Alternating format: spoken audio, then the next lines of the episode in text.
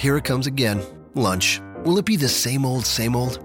Or are you ready to take a vacation from the ordinary with the new Jamaican Jerk Turkey Sub at Firehouse Subs? Freshly sliced smoked turkey breast, craveably sweet mustard sauce, and a hint of Caribbean seasoning. Just $5.55 for a medium. Save time. Order the new Jamaican Jerk Turkey Sub on the Firehouse Subs app. Firehouse Subs. Enjoy more subs. Save more lives. Participating locations, limited time only, plus tax prices may vary for delivery. にめきめきめきピシピシ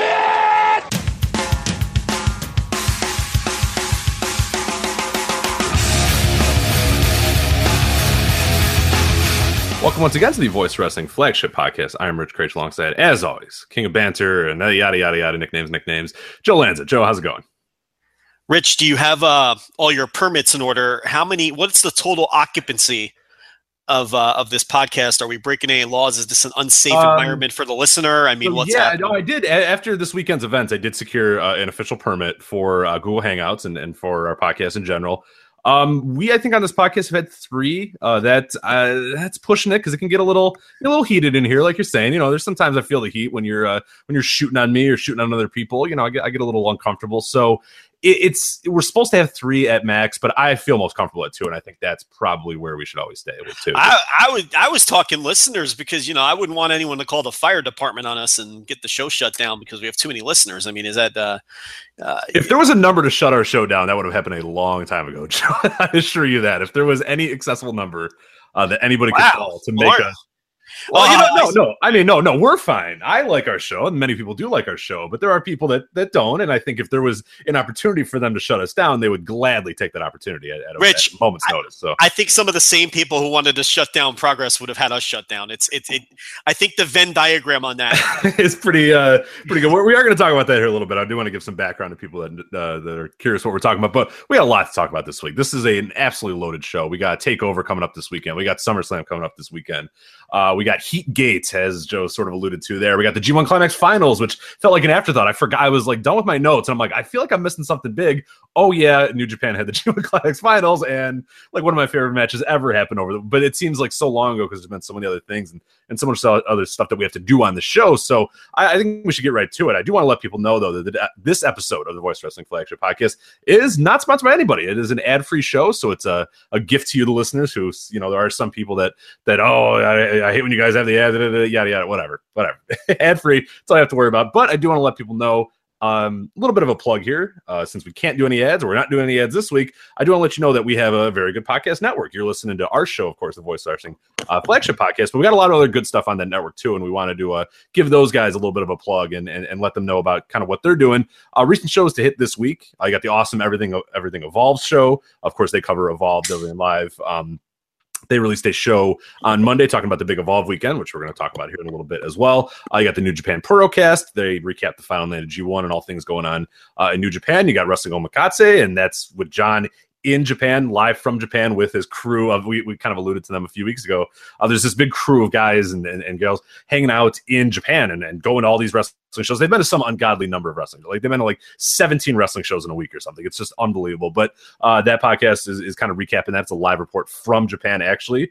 Uh, I got Lucha the Hidden Temple, which is one, one of our favorites and one that I know um, doesn't do the numbers that we think it kind of deserves because professionally and and and how it's it sounds like an amazing podcast. It sounds like one of the best podcasts, wrestling or non-wrestling, I've ever heard. It just so happens to cover Lucha Underground, and there are a lot of people who have sort of distanced themselves from Lucha Underground uh, in in the recent seasons or whatever. But I feel like even if you're just kind of a casual Lucha Underground fan, or if you're not a Lucha Underground uh, Underground fan whatsoever, uh, Lucha the Hidden Temple I think is worth listening to just because those guys are entertaining and just because they do such a good job with it. It's nice and compact, about 30 minutes as well. So Lucha the Hidden Temple, uh, Burning Spirits, they had a really good show that just released. Um, uh, today, or when most of you guys listen to this, will be uh, yesterday. Uh, Burning Spirits, and they were covering the DDT uh, Peter Pan 2017 show. Uh, so they covered that front to back with Jamie from Dramatic DDT, the uh, awesome uh, DDT fan site, the English fan site there. So Burning Spirits, if you're interested in the DDT Peter Pan show, which is coming up this weekend, they do an ex- extensive preview there. And then, of course, you got Shake Them Ropes with uh, with Jeff and Rob. Uh, they're covering the busy weekend in WWE, SummerSlam, NXT.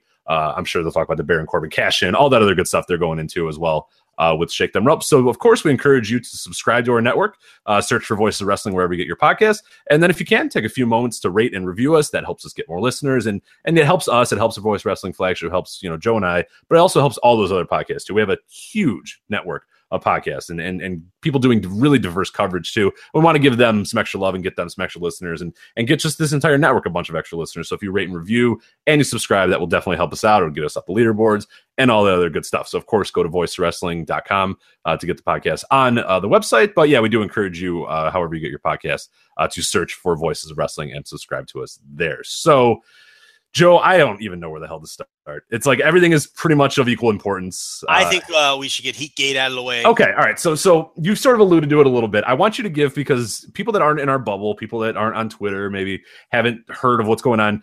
A little bit of background of what Heatgate and that name makes me cringe, but I know you know you you you specifically dubbed it that probably to make me upset because I hate when everything is blank gate because you know I, I won't get into that now, but um what's a little bit of background of Heatgate? Because I was thankfully not on Twitter all that much this weekend, so I kind of lost a lot of like the in the moment Heatgate discussion and arguments and all that sort of stuff. Which I'm I'm so glad because uh, we'll get to that in a little bit. But uh, for a little bit of background, people have no idea what the hell we're talking about, no idea what the hell went on, and no idea why we're calling something Heatgate. And it's not Dragon Gate, by the way. Sorry, Dragon Gate people, not Dragon Gate. No, it's not the third hour, so it can't be Dragon Gate. Um, it can't be, you know, it's not crammed to the back end of Yeah, we haven't like, oh shit, Dragon Gate. Uh yeah, Shingo, he's cool. All right, we gotta go. Bye.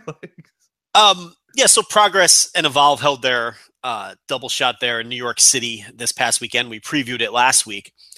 And um, the Evolve show, it wasn't as much of an issue, but uh, apparently for the Progress show, um, it was very hot in the building, Rich, apparently, uh, to the point that um, um, some fans uh, felt that it was uh, unnecessarily uncomfortable. Um, you're probably saying to yourself, okay, so what's the big deal? Um, it's kind of what I'm saying to myself. I, I, I just it blew up into a story, and I really think it's it's it, it's such a non-story that it became a story. Um, you know, apparently, uh, you know, it's it's uh, there was some controversy whether Progress oversold the building. Um, there were anywhere from believing what reports you want to listen to, anywhere from a thousand to fifteen hundred fans at the venue. Um, it was very hot inside the venue. Everyone agrees that it was very hot inside the venue. There's no one who will tell you uh, that that the temperature was not very hot inside the venue. Uh, where there's uh, a bit of disagreement is whether it was uncomfortably hot or dangerously hot. Um, now, most of the people that we've spoken to privately, um, and I've got some quotes handy uh, from many people who were there, including some friends of mine who were there, um, are, are, telling us at least that it was uncomfortably hot.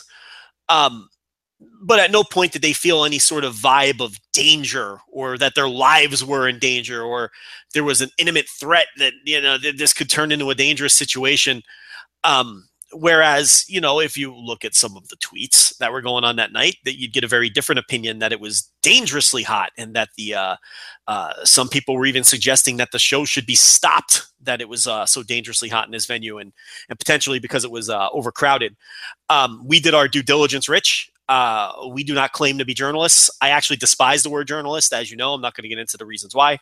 Um, but if you buy the New Japan uh, Year in Review 2000, 15. Yeah, 15. Yeah, yeah, yeah. And read the Bobby Fish. Uh, I, was say, I was trying to remember if it was Bobby uh, Fish that you were talking about. Yep, it was. You'll, you'll, you'll get my uh, full diatribe as what, I What a deep cut there. All right. So if you want to know uh, why I hate journalists, go read the New Japan book from two I years hate, ago about Bobby Fish. There okay. you go. like, no, no, no, no, no, Don't say. Don't tell people why. Let, I'm not going to tell them why. But you misquoted me there. I do not hate journalists.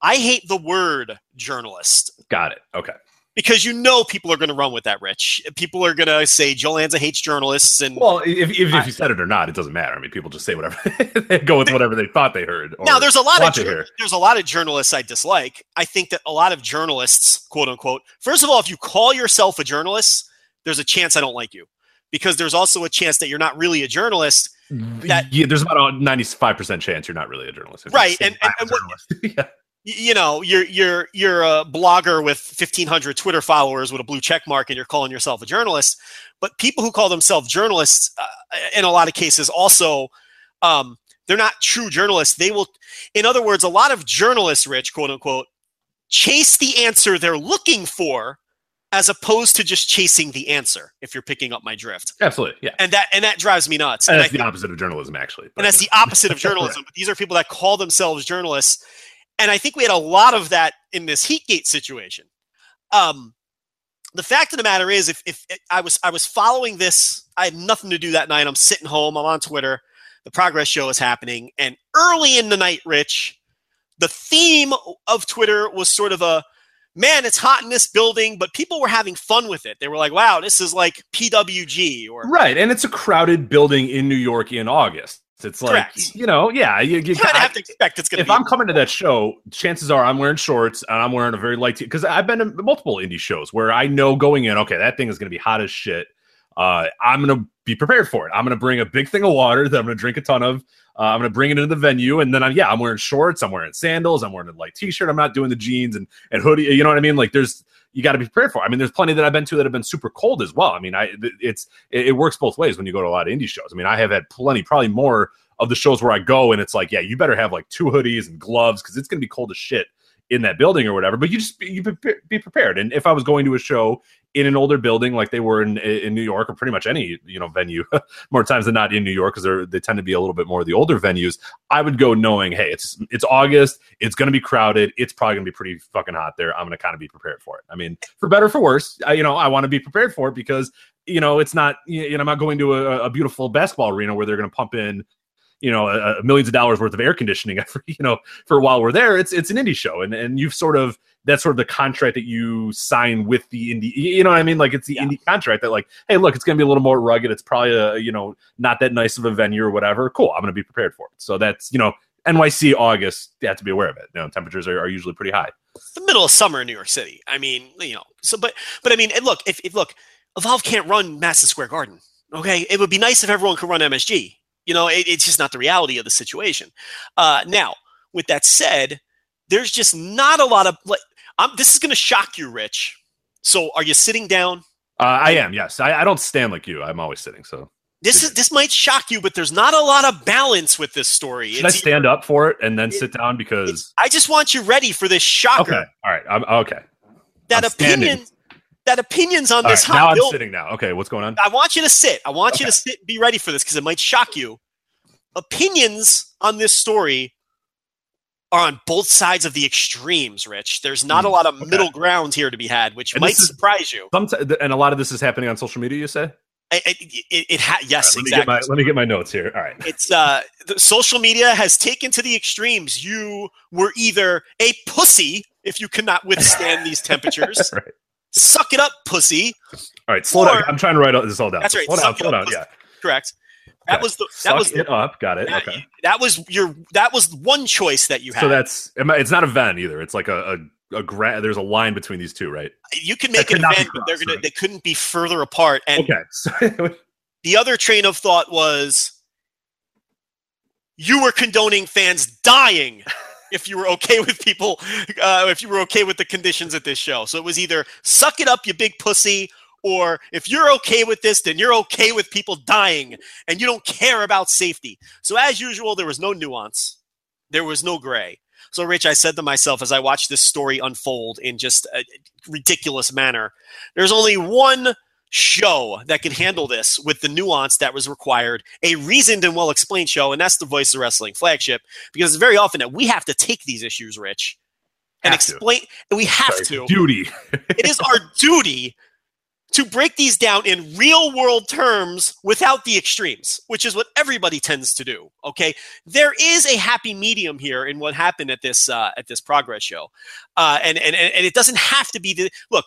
Like I said, early in the evening, people were saying, oh, this must be what Reseda is like for PWG. People were saying, uh, it reminds me of the old ECW arena shows, which, Rich, I went to many.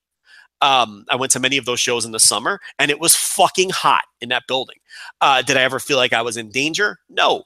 If I felt like I was in danger, Rich, I wouldn't have went anymore. you see what I'm saying? I mean, it, it, okay, we sweat a little bit. Okay, we're in a warehouse in South Philadelphia, a dump uh, you know, it's like you said, there, there's a certain expectation. Now, with that said, it doesn't mean that wrestling promoters should ever intentionally put their fans in danger or accept that their fans are in danger.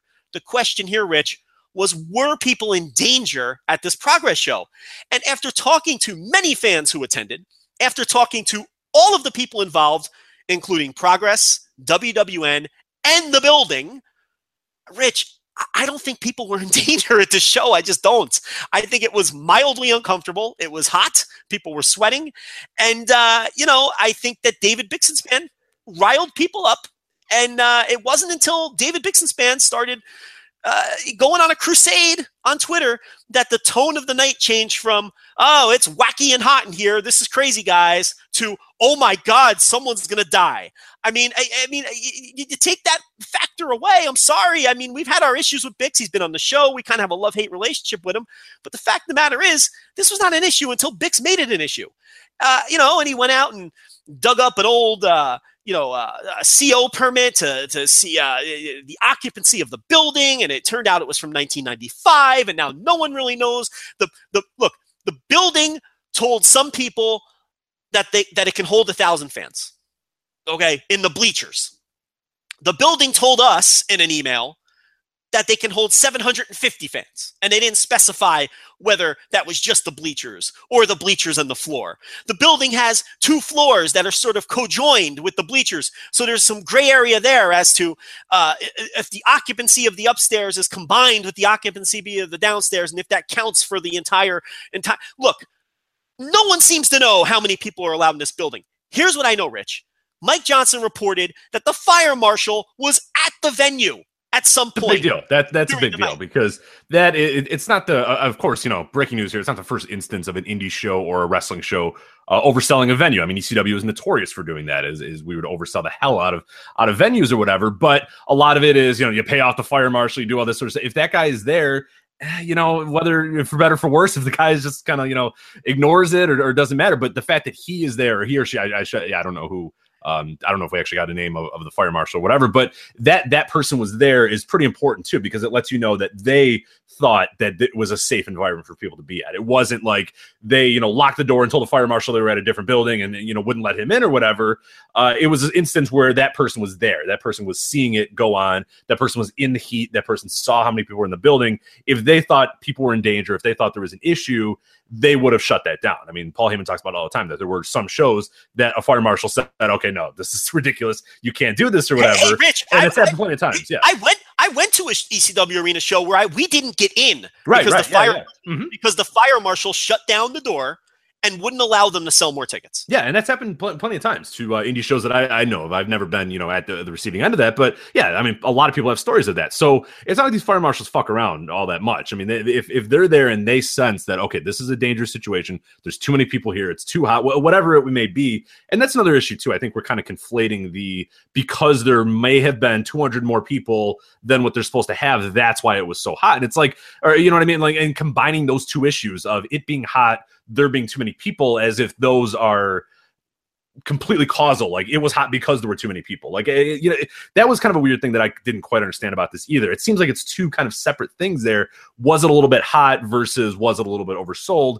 And the idea that both those things are directly related I, I don't know. That to me seemed a little bit disingenuous or a little bit off the actual point was to be. I don't know that those two are are 100% related. Are could they possibly related? Yeah, absolutely. But the idea that because they sold more is why it was hot or why people were you know having issues or, or really upset but like you're saying more than the most people that we heard from a lot of people we saw on twitter a lot of the stuff was yeah it's hot but it's an indie show and it's kind of hot or whatever and yeah it's uh, like i don't want to go to an indie show where i'm drenched in sweat and, and that's happening but sometimes it just kind of happens and if you're uncomfortable or, or whatever you can get up and you can go. You can go ask for a refund. You can do whatever. There are multiple options there. You don't have to sit there if you're grossly uncomfortable or if you feel like you're in danger. You can go up and, and, and move. You can go to a different spot in the arena. Uh, can, not only that, Rich, you can go home. You right. That, that's what I mean. Like there, no, you can yeah, ask for your money back mm-hmm. and you can go home. This is why I don't buy for a second that people felt like this was a dangerous scenario and that people's lives are in danger. Well, number, because they lock the doors and let anybody go. Like, no, because, because number one, None of the fans that we spoke to, and oh, I am going to read you the quotes, none of them told us that they felt like they were in danger or felt like there was a vibe of danger in the building. Uh, in fact, the, my friends that went to the show, who I was texting back and forth with all night, when I brought it to their attention that there was a huge controversy over the heat in the building, they were taken back by that. And their responses to me were, yeah, it's warm in here, but you know, then they looked on Twitter and saw what was going on and they said, you know, Joe, it's warm in here, but there was there's no tone here. There's no feeling that there's no buzz in the building that holy shit we're all in danger. Right there's not hush hush you know like right. people are talking amongst each other like this is ridiculous. I can't believe this is happening. Like we, yeah. we, and that could have been happening in small pockets but everybody that we talked to which were multiple groups of people as well it wasn't like you just talked to your four friends and that was it. We talked to multiple no, groups of people that don't know each other that said correct. like yeah it's hot but whatever. And, i mean and, and i'll read those quotes. Yeah right. but, but but but those friends were like, look, if you didn't bring this up to us, we wouldn't have brought it up to you. It, it was it was hot, but it was it's New York City in August. We go to concerts that are hotter than this. Uh, it was actually uh, what one of them said to me. He's like, I go to concerts all the time in New York, and it's a lot hotter than this. I got to take my shirt off. Um, but anyway, back to my point. If if we don't if, need shirtless wrestling fans, though, don't do that. Just leave. please, please don't. um, you know, these are alpha male Italians from New Jersey, though. You know, they, yeah, they can. Yeah, they, they're, they're, they don't need an excuse to take their shirt off. Excuse to take your shirt off. right. okay, but the, the, the, you know, but this idea that people felt like they were in danger. So I went to the promoter. I went to WWN and I said, "How many people asked for a refund and left?" You know what the answer was, Rich? Zero. Not a single person asked for a refund and left the building. I don't buy that. Look, if this was some super dangerous people who lie, now listen, I'm not, I'm not the one exaggerating here. People were saying lives were in danger. If lives, if people really felt their lives were in danger, why didn't they leave and get a rich? Are you going to stay somewhere if you feel like your life is in danger? Oh God, no, no. And I've, I'm I've not.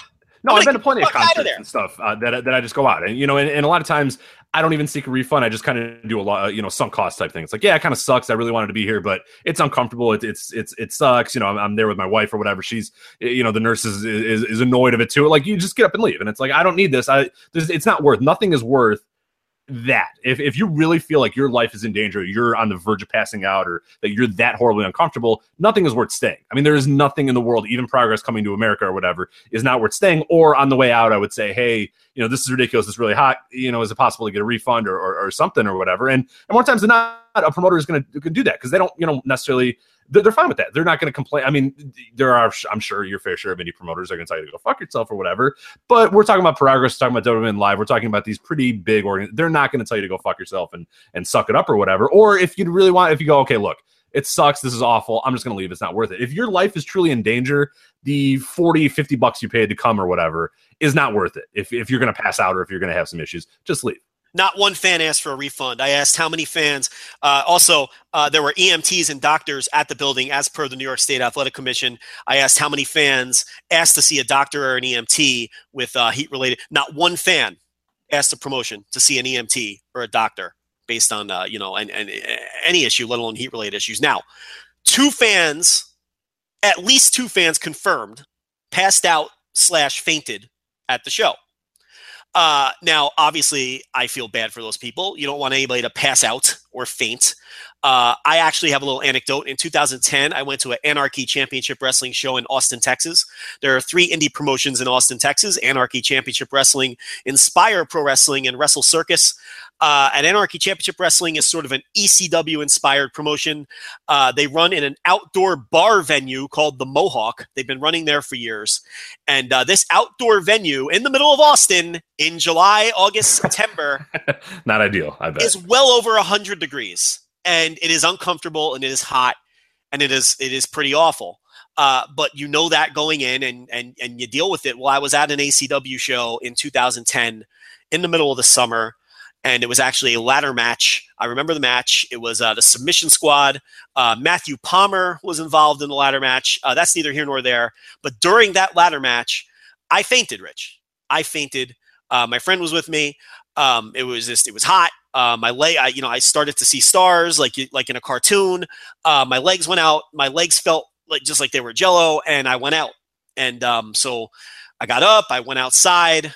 Um, I caught my breath. I went in the car, turned the AC on, cooled off, got myself some water, and uh, went back in and watched the rest of the show, and it was very scary. It's uh, it's terrifying to faint. Uh, you, you think you're dying in that brief second. So I feel for these two people who fainted. Um, but the fact of the matter is, um, I'm not particularly moved by that in terms of how dangerous the building supposedly was, because again, it was New York City in the middle of August. It's not unusual for people at a public gathering with 1,500 people around to faint. A couple, one or two people fainting in a group of 1,500 in a 100 degree building in the middle of the summer is not unusual, Rich. Uh, if you've ever gone to a concert in the summer, uh, you know, uh, you know, it's like they're prepared for that. They expect people to faint and have heat stroke. Uh, you know, it, it's it's it, I don't know. I, it's just to me, it was rampant overreactions uh, uh, to the idea that a couple people passed out. Um, and again, straight from um, WWN, we were in complete compliance with the building and all regulations. Now, the wording is important there. We were in complete compliance with the building and all regulations because, Rich, as we've seen, the building is telling everybody something different. They gave us a different number than they gave Mike Johnson. They gave uh, you know, uh, other people there. The, the building doesn't know what their occupancy is. It's clear to me. Okay. So if you're a wrestling promoter and the building tells you you can sell 1,500 tickets, are you going to ask them to see their occupancy? yeah. Are I mean, you sure? We should probably sell less just in case, right? I mean, you know, you, they they they were in compliance with the building, and WWN is on record stating that to us that they were in compliance with the building and all regulations. The building had four managers at the front door the entire show. There were four people who worked for the building at the show for the entire show. Do you not think, and a fire marshal. So do you not think if this show was oversold, that those managers wouldn't have been shitting their pants with the fire marshal there? Do you not think the fire marshal would have shut down the show if the fire marshal thought it was unsafe. The fire marshal didn't think it was unsafe. The four building managers didn't think it was unsafe. So again, it's just more evidence piling up that these were. I hope you're sitting down, Rich. Oh, rampant social media overreactions. All right, I'm standing. All right, I am now sitting. Okay, go. That these were rampant social media overreactions. I mean, oh, let me. Okay, so, so social media overreactions. I mean, it's a hot okay. building. Right. The fire marshal's there. right. They have EMTs there. They're following all the regulations. Yeah, the building managers are there. A couple of people fainted. Now, the, the, the second person who fainted, I now I tweeted this in real time. The second person fainted, and I got a text message from one of the aforementioned buddies that was at the show. And he said, Someone just fainted, but I think he fainted because TK Cooper broke his leg. Right, because his ankle and leg is bending the wrong way, which would make right. you know, a lot of people don't like bones, you know, being broken in front of them. So yeah, that that yeah. Now, so I tweeted that out. I said, "Look, a second fan has. I've been told a second fan has fainted, and I don't know whether it's because of the alleged heat or the TK Cooper injury." I was even fair with the tweet, Rich because you know that's just my friend's anecdotal take on it. You know what I mean? It, he's not a doctor. Sure, yeah, it could have been completely unrelated that he was about to pass out as TK Cooper broke his leg or whatever. Yeah, right. Because the TK Cooper injury supposedly was gruesome. The leg was pointing in the wrong direction, and it was a pretty nasty scene. Uh, let's just say, for the sake of argument, that that person also passed out because of the heat. We have two confirmed people who suffered heat stroke during this show um, out of 1,500 people, and you had 1,498 people. Well, 1,497 because Bix left. You had 1,497 other people who had the time of their life. I mean, people love this show. It was just a little, and they, were, they just happened to be sweaty. I mean, come on. Now, I don't think they deserve badges of honor for sitting there and sweating during a wrestling show. But at the same time, uh, the Twitter complaints don't match the reality here. The fire marshal would have shut this down in a second if it was if it was overcrowded. Particularly in New York, like th- th- that's another thing we need to probably bring up too. Is this we're talking about New York City, New York? I, I, I people that aren't familiar, I mean, they're they're going to grease their pockets one way. A big city is not going to just say, yeah, whatever, you know, be lax with the rules, whatever. Like they're going to find some way, I'm sure, to that if it, if everything wasn't done exactly how they wanted it, to either shut it down, find them, do something like that. And and what we heard is, and, and I don't know if you saw this as well, there were a few people. um I believe from Progress that said, "Hey, yeah, we're going to come back to America, but we're done with NYC. We don't want to deal with these commissions anymore. We don't want to deal with this, this, this. You know, we're we're we'll come back, but I don't think we want to do the New York thing again because it is so hard just to even get a show off the ground. Just to wrestle in New York City is a pain in the ass on its own. Let alone get the building codes, let alone find the, out the capacity, let alone have a comfortable environment, let alone staff the amount of people that you need to staff that the commission requires, and having the EMTs on hand, like doing all sorts. It's not like this was just running some podunk town that said, "Yeah, sure, knock yourself out, do whatever the hell you want." This is a big city, especially New York. They're going to make sure that every single measure is met before you even ring the opening bell for the show let alone when the show is going on if it got to uncomfortable levels. Don't think that they would just say, ah, whatever, let it go. That's not how big cities don't work that way, unfortunately, for better or for worse. You know? Speaking of progress, um, putting fans aside, I thought to myself, Rich, you know, um, if it was dangerously hot in the building, who would be the people most affected, right? It probably wouldn't be a fan sitting in a chair. It would probably be the athletes who are performing sure. in dangerously hot building. So I went to Progress and I asked, I said, uh, you know, we, we heard the building was hot. Um, did any of your wrestlers or staff or anybody employed uh, by your promotion um, suffer any heat related symptoms or illnesses or and i got a direct quote uh, from the people at progress. Uh, we can confirm and i quote we can confirm that apart from tk's injury uh, absolutely everyone who works for us left that venue healthy with no heat related issues. So again how dangerous was this building? I mean how you know, none of the wrestlers uh, uh, you know who are performing in this building under lights and everything else suffered any heat related issues. None of the Progress's employee, the you know the ring crew, whatever else, whoever else they had with them, um, you know Smallman out there with the mic, whoever you want to name.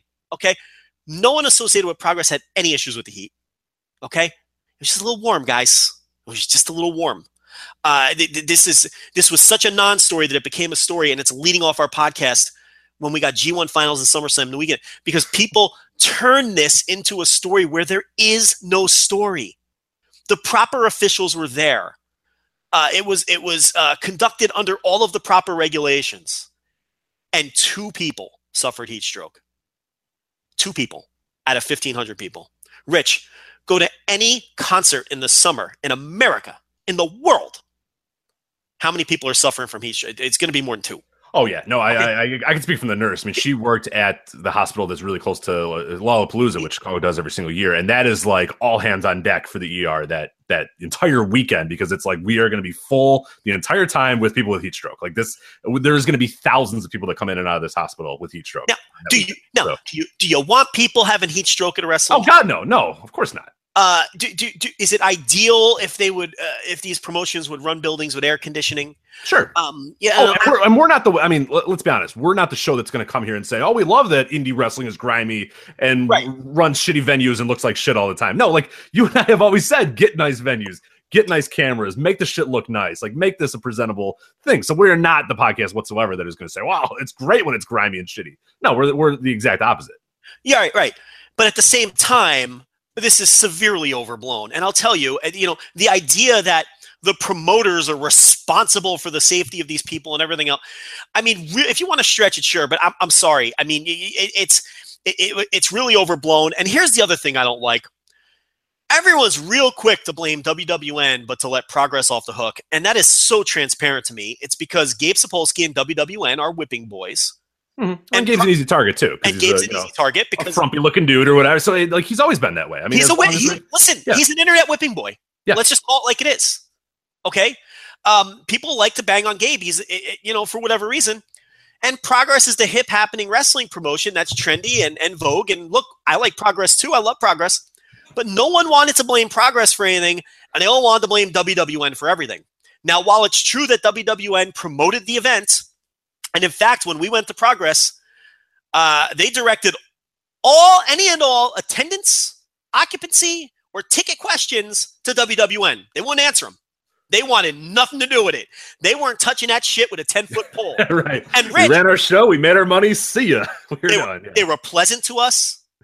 Could that have been a more pleasant exchange with those people from Progress? It was quite pleasant. Yeah. I have n- I have nothing but great things to say about them, but they did not want to touch any of that with a 10 foot pole. They would answer any of our other questions, but none of that. And why would they? WWN's taking all the heat. No pun intended. So let them, right? So you know, we had to go to WWN for that stuff. Now, listen, I get that WWN promoted the show. I get that they booked the building, you know, so I understand all that. But I'm sorry, if Progress is running a show and putting their name on it, they've got to bear some responsibility too if you want to start pointing fingers. You cannot let them off the hook and solely blame WWN for this. Okay? Because it's Progress's name on the marquee. I'm sorry. You can't blame one and let the other off the hook. If you want to bury people here, go ahead and bury them, but you got to bury everybody. Yeah, and I think a lot of it too. You, were speaking about you know quote burying people or whatever. The, the, facility has to be you know putting this too. It's not like this facility gives Gabe keys and go yeah whatever knock yourself out have a fun weekend. Like there are staff people there. So if there was anything that was that was not to you know up to code or not you know they didn't put on the air conditioner, the bathrooms weren't clean or whatever. That, that's not Gabe's fault. That that's not like he's promoting a wrestling show in this venue. He's renting out the venue. He's paying them for the chance to run a show in their facility. They, the facility, is also responsible for doing stuff. I think people kind of lose sight of that too. That it's like it's not like these indie guys just kind of you know get a key and and and then you know it's their little playground for four hours or whatever. That's not at all. I mean, the building you're renting a building because they are providing some of those uh you, you know some of those you know amenities in terms of concessions in terms of bathrooms in terms of uh, of all that sort of stuff i mean that that comes to the building too but nobody it was all all on gabe all on wwn it was all gabe all gabe all gabe you know it has to be gabe let's target him and and like you said it was super transparent of, of people you know honing in on one particular person when there are many people that could have potentially been at fault for whatever it is you are considering them at fault for no they don't be, they don't want to blame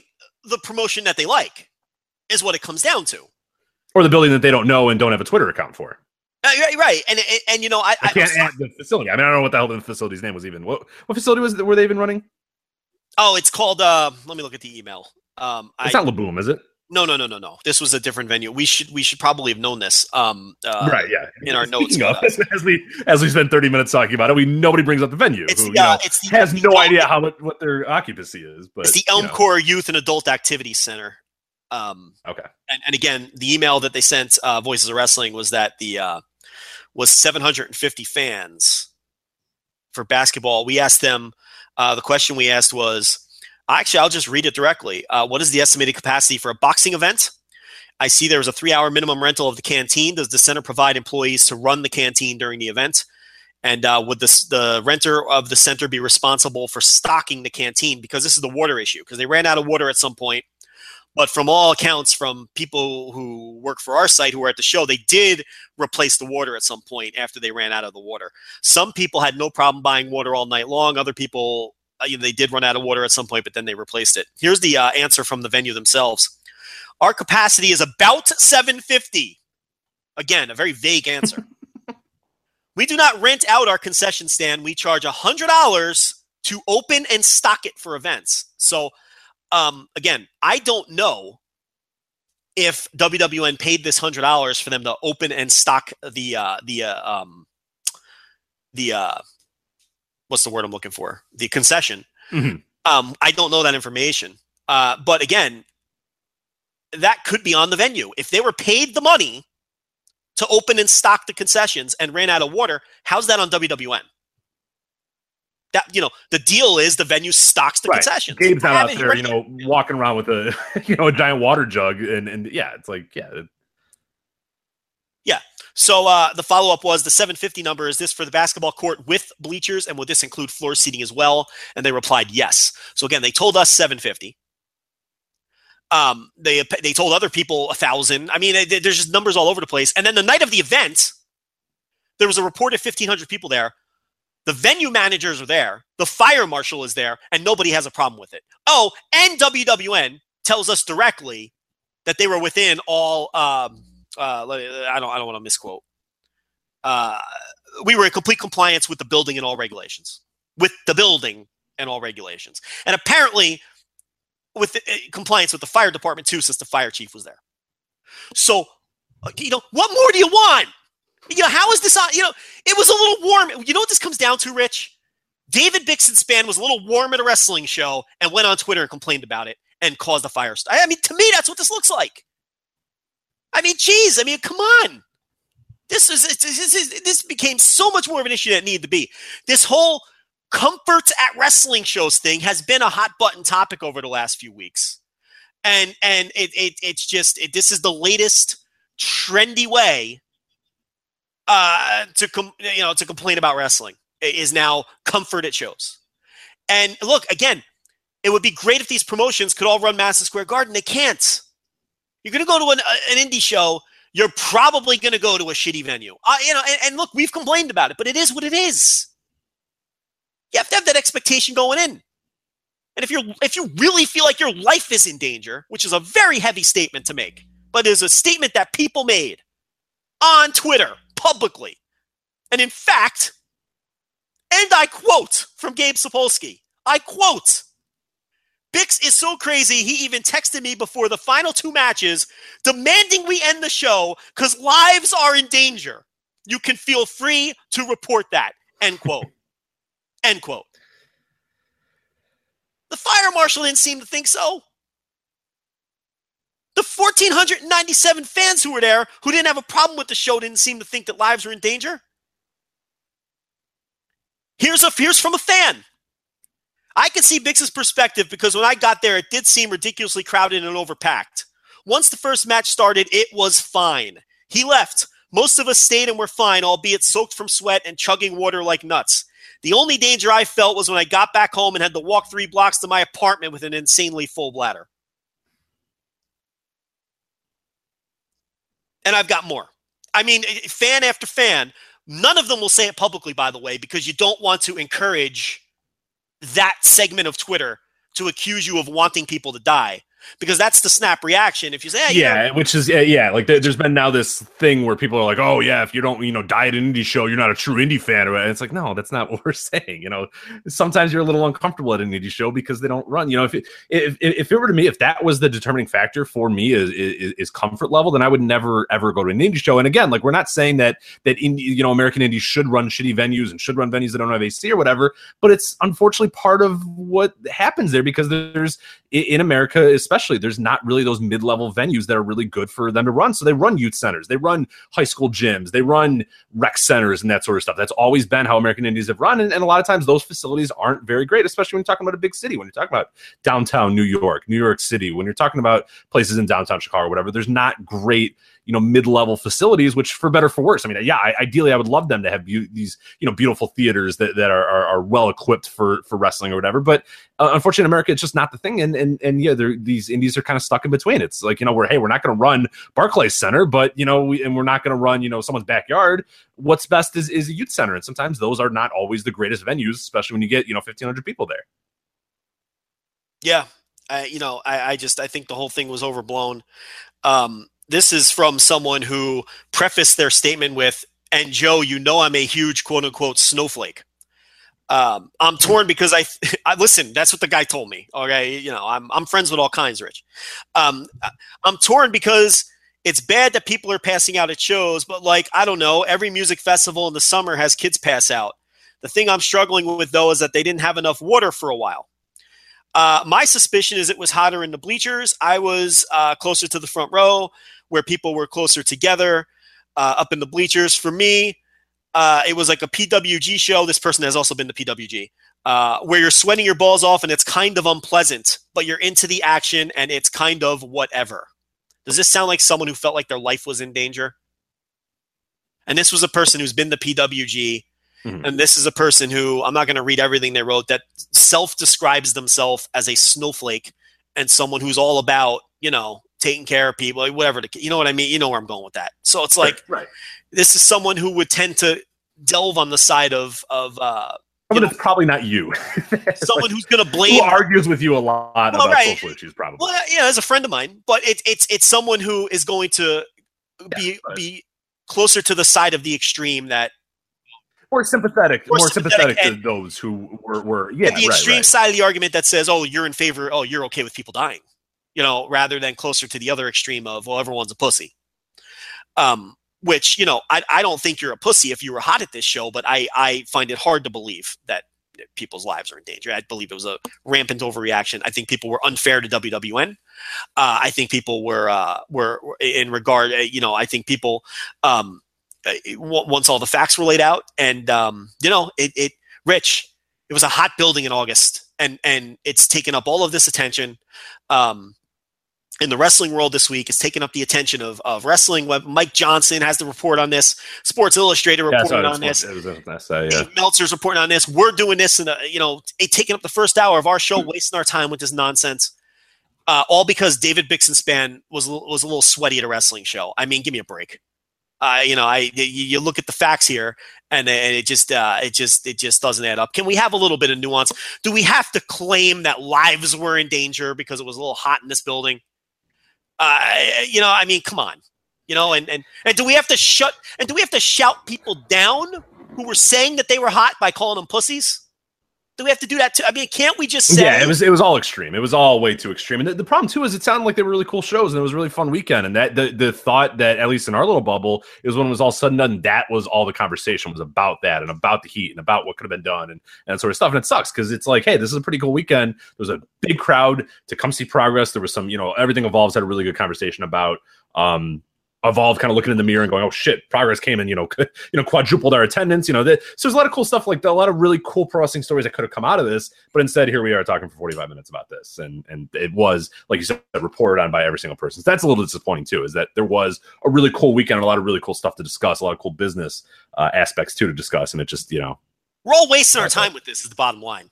So it's probably time we move on as well. Let's do it. Yes. So um, also pro wrestling heats. Uh, where do you rank this in terms of heats related with pro wrestling? Where do I rank this with heat? You got Heatgate, yes. Yeah. So you got Heat, you know, Minoru Tanaka. You got Sunday Night Heat, X-Pac Heat, Heat Up. Hey, Heat Up. Phil will be happy. Go with Heat Up number one. So okay. Yeah, let's put let's put Heat Up number one to make. Yeah, I know you. I know you love Heat Up. You're you're nothing if not the second biggest Heat Up fan in the world. So well, listen, I don't give a flying fuck about Heat Up, but I, am a big fan of, of, Heat Up Phil. He's in he's in Japan right now. Going to Heat Up uh, shows, of course. Going to Heat Up shows, and, but but he's listening to our show in Japan because I saw him tweeting about our last week's show earlier today. So, uh, a big fan of uh, Heat Up Phil. He's a big fan of the show, and uh, you know he's out in Japan watching Heat Up. Let's put let's put Heat Up the promotion number one. Why not? Okay, all right, yeah. Uh, X Pac Heat. I'm gonna put number two. Uh, Minoru Tanaka slash Heat. I'm gonna put number three. You know what? I'm gonna put. You know what? I changed my mind. I got to put Minoru Tanaka number one. That's, yeah, I was gonna say that's your boy, right? Yeah, he's he, you know that guy's criminally underrated. Okay, he's so he's one. Heat up is two. Yes. Sunday Night Heat is probably last for you. Uh, we're we're biased towards Japan here too, so we have. To, of course, yeah. So we'll get all the Japanese heat out of the way, and then we'll go to X-Pac and Sunday. Okay, let's move on. Where I'm sick of talking about heat. It's actually very hot in my room right now too. So I would put a fan on, but you, the listeners, will not let me have a fan because it would sound really bad. So you know, you're you're also compliant in my. Uh, so Joe, if I stop talking, it is because I passed out. So now you know. Okay, where do you want to go? Um, we got Takeover, we got SummerSlam, we got G1, we got some other stuff to do. Where do you go here? This is there's a lot to do, and I don't know that we have an idea of where we're to go. Man, I think we should probably. Uh break down the G1, right? Yeah, the G1 thing. That's uh that was pretty cool, huh? Last weekend, little G1 Final Climax finals. Yeah. One of my favorite matches of all time. You know, match that you loved. Everybody was hyped. You know, G1 Climax finals. Yeah, let's let's get into that. Of course, um, after the show last week, we had talked about you know we kind of previewed uh, what was coming up for the last three nights of the G1 Climax. Of course, that happened on Friday, Saturday, and Sunday. Yeah, the A Block Finals, B Block Finals, and then the final final show. Um, I don't know what the best way to do this because obviously there's a lot of cards we're talking about here. I think really with the A block and the B block, I think there was only really two matches that we need to talk about at length, and that's of course the block final matches. Uh, for the A block that happened on Friday, that was uh, Tetsuya Naito and Hiroshi Tanahashi. Uh, Naito, of course, winning and moving on to the finals. Uh, Joe, quickly, what do you think about Naito and Tanahashi? I thought it was a solid match that got very much overshadowed the day later, and then another day later. That that match will get lost to the ether just because there was so much going on in G1, but pretty solid match in you know in a vacuum. I thought Naito Tanahashi was awesome. I mean, in a normal year, it's a match of the year contender level match. I don't think it'll um, crack my top 10 this year. I did go four and a half on it. Uh, so it's a match I'll think about when I compile my list at the end of the year. I think it'll make a lot of people's lists. But yeah, I mean, the G1, great matches get lost. And when you have two legendary matches, which is what they've become, I mean, you know, let's face it, that happen on the next two nights, it's very easy for a match like this to get lost on that first night. So I, I agree with your overall point.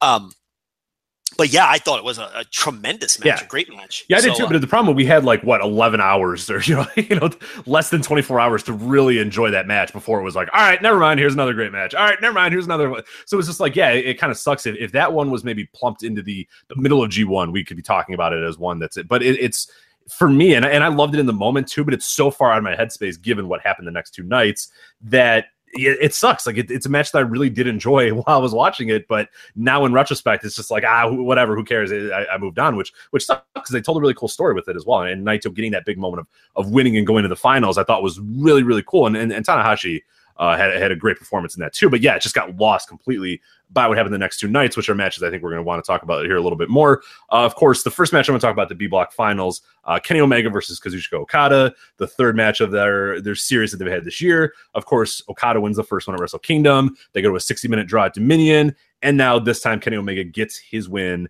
Um, to tie the series up at one one one one. And yeah, we're uh, what, what are your thoughts on this match? I I have some pretty strong thoughts, but I'll let you kind of go first, and then then I'll give my uh my take on it as well. But what I- you think of Omega Okada? I, you listen. This one's your. this one is your baby.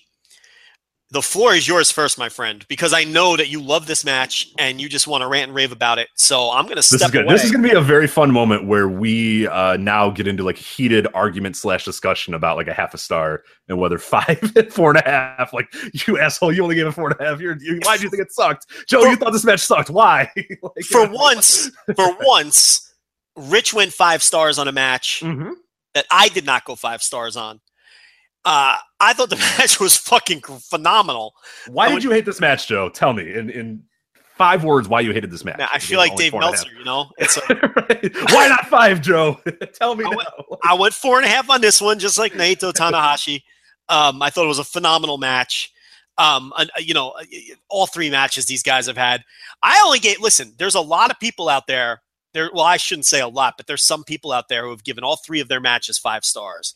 Dave Meltzer famously gave them six, six and a quarter, and I haven't seen the Observer yet. I'm sure he, you know, the way he has talked all week, I'm sure he gave this one five Yeah, I, I would imagine. Um, or or his six or whatever. Anything he gives six is really five. So it's like I'm sure he went five on this one as well, whether he went five or six or six and a quarter or seven or whatever the fuck he's doing to troll people.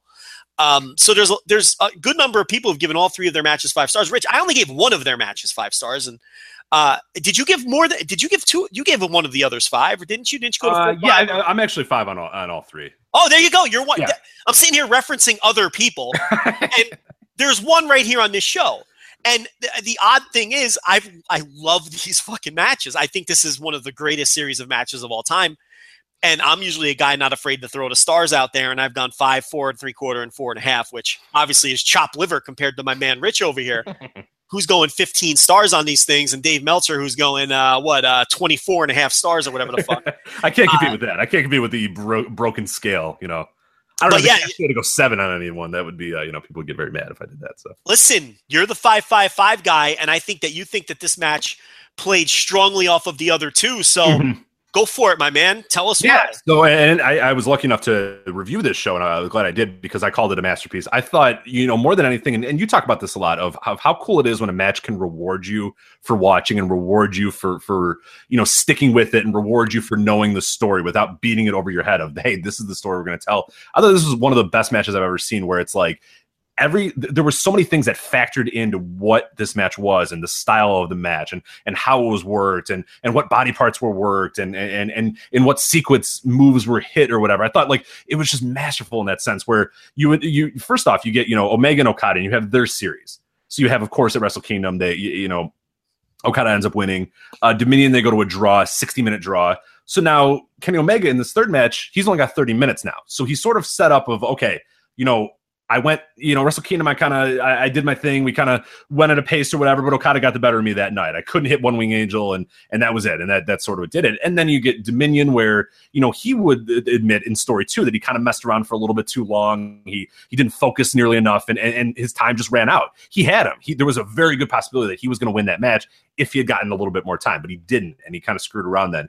This match and and, and everybody going in was like and I was one of these, and we were talking about it, you know, off air and in our you know Slack and, and all that sort of thing. Is is what I wanted from this match, and what a lot of people wanted was when the bell rang, Kenny Omega knowing, hey, I cannot fuck around here. I got 30 minutes. I have half the time I had at Dominion when he, you know, took me to the limit, or I took him to the limit, however you want to put it. I have 30 minutes here. I got to go balls to wall from the opening bell on, and that's exactly what Kenny Omega did. No, not a second of wasted moment, uh, wasted movement in this entire match. Everything that he did was to to win in that moment. He goes for the V trigger in a minute. He goes for you know one wing angel all the time. Like he's just going nuts of saying, I gotta hit my stuff right away. I can't let this guy take I, I, I can't let it go to 20 minutes. I can't let it go to a half an hour or whatever. As it were, you know, it did go to 20 minutes because Okada fought through and Okada, you know, beat it. But Omega the entire time was like, hey, look, you know, building off those previous matches, I don't have time to fuck around.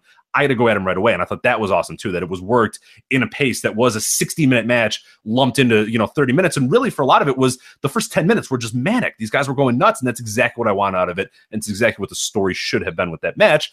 Then you look at another thing of, of not even these guys series. Say you've only watched these guys series or whatever, you get a fun little story out of this match. You get, you know, that, that Omega's only got that amount of time. But if you've been watching the G1 and following the progress of Okada throughout the G1 and really the, oh, the progress of Okada throughout you, you know his title reign is he's been a guy who little by little we're seeing that there's dents in the armor there's little chinks in the armor he's you know he's winning but he's winning by you know the skin of his teeth he's winning but he's getting his ass kicked he's he's winning but he's just barely doing it or whatever and and you know he survived Dominion. He didn't beat Okada. Okada didn't beat him, but Okada just survived the 60 minutes or whatever. Then you build up a, another aspect too, where, where Okada then in this match, the prior night or, or, or two nights prior, I should say, uh, he's against Minoru Suzuki, and Minoru Suzuki just beats the fuck out of this guy. They they talk about his neck and how it's hurt, and Suzuki just goes after his neck and goes after his neck and goes after his neck. And he's the perfect opponent too to have Minoru Suzuki be the guy that just destroys a guy's body part, just absolutely you know destroys a guy. And that goes to a time limit as well. Again, Okada survives. He doesn't win that match. He survives that match, and he survives getting his neck just absolutely destroyed by Suzuki. So in a way, Suzuki sort of softens you know Okada up for Omega, and Omega the wrestler again, you know, he's the thinking man's wrestler, both, you know, out of character and in character. He knows, okay, I got 30 minutes to beat this guy, and this guy's neck is fucked. So what does Kenny Omega do for the first, you know, 15, 20 minutes of that match is every single move is dropping Okada on his neck, focusing on the neck, slapping his neck, kicking his neck, hitting the V trigger, you know, dropping him on the apron, dropping, and everything was I'm going to destroy this guy's neck. There wasn't one little, oh, you know, let me mess around with his leg a little bit. Oh, let me mess around with his ankle. Omega said, I don't have time to waste with that shit. I don't have time to fuck around with with working his leg or working the arm to try to ruin the rain the rainmaker or whatever. Because that's a lot of guys would tell that story of, oh, well, it's Okada, so I'm going to work the arm because then his rainmaker won't be as powerful. Omega didn't do that. Omega said, this guy's neck is fucked because Minoru Suzuki one of the you know greatest in ring you know shooters ever, or whatever, destroyed this guy's neck two nights prior I'm going to go after this guy's neck. I'm going to do everything I can to get this guy's neck. And that is what Kenny Omega does then to win this match is he destroys his neck. He does everything quick. Like to me, that, it, you know, the masterpiece. I mean, those are just great stories that reward you, the viewer, for following this stuff, for following G1, for following Okada's reign, for following these these previous matches, for watching the Suzuki Okada match, for for really paying attention to what's going on and paying attention to what Okada was selling and and paying attention to how you know Omega worked or whatever. This is a match that if you are one of those people that really loves wrestling and really focuses and really gets into this like like we do and, and like so many of our listeners do, it's a match that rewarded you so much by saying, hey, look, a match that's going to play up to a lot of other things you're going to still enjoy this match. I feel like if you just show this to a casual fan, they would enjoy it just as much. But man, if you were invested in the story and if you were invested in in what had been going on in the history of this match, perfect. And and I it, there's so many few, there's so few matches where I think that every single movement, single thing meant something, and every single move and every single step or whatever was important and meant something to the story. And this is one of those matches. And that's why I went five stars. That's why I called it a masterpiece too. I thought everything that those guys did in the ring, every single thing that they did nothing wasted. Everything was perfect to the story and perfect to exactly how I would have told the story and perfect to how the story had been built up at that point. Like the story, the, the, the, the story of the match was exactly what they gave us. Was exactly what they gave us, and, and that's why I went five stars. And that's why I was pretty surprised too. I went I went around just to kind of see, hey, you know, how did other people take this match or whatever, and you know, we often laugh at our friends at, you know, prowrestlingonly.com, which is a very good website, really good, you know, discussions about pro wrestling or whatever. And I went there because usually if there's a big New Japan match that you and I like, or, or, you know, most of the New Japan audience likes, they're kind of like, yeah, you know, I didn't like this. I don't like Okada's selling it. Uh, like that, that's how they are. They, they're kind of, they're very much with the nuance of wrestling. They're very deep into it or whatever. You go and you look at this match, it is universal praise from those guys It is universal praise from everybody that I've talked to.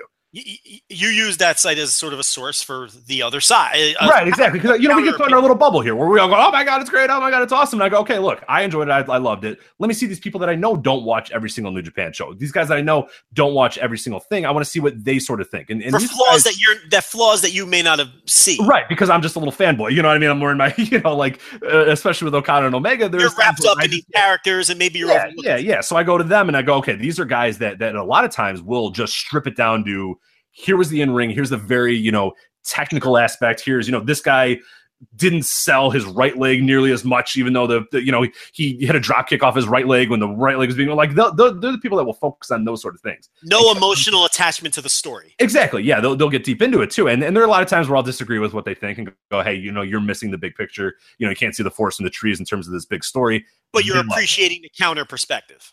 And I think that's important to do a lot of times because, you know, we kind Yeah. of get lost here. And before I do my review, I try to look at that and go, okay, look, what did I miss maybe? What did I not care about because I was jumping up and down and going, oh my God, this is incredible. It was universal praise from every single person there. Every single person I talked to was, and, and when they and I and, and everybody kind of universally comes around and goes, wow, that was incredible. That was something.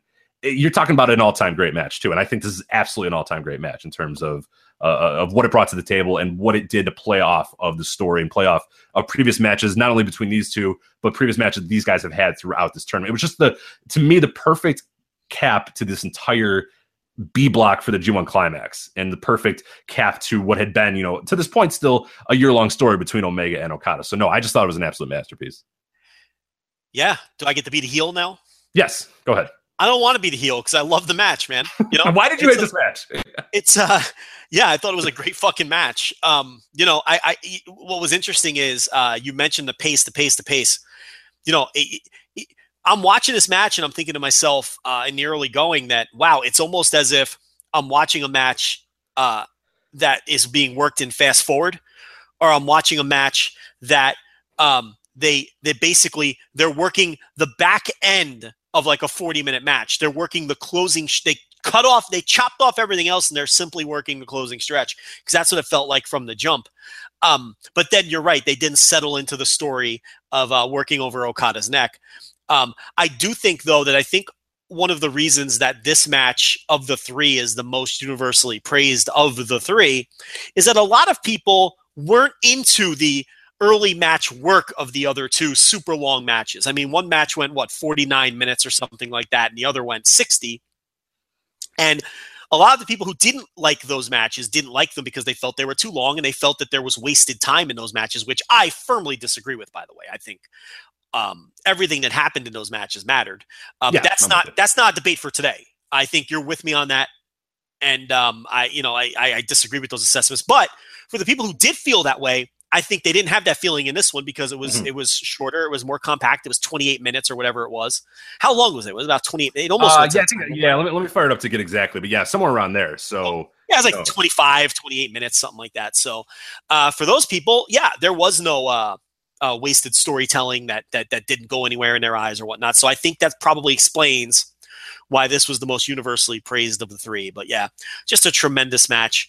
I'm sure it'll finish very high in our match of the year poll. I'm sure it'll finish very high in all of how the you, various. how do you match pick of the year between polls. these three?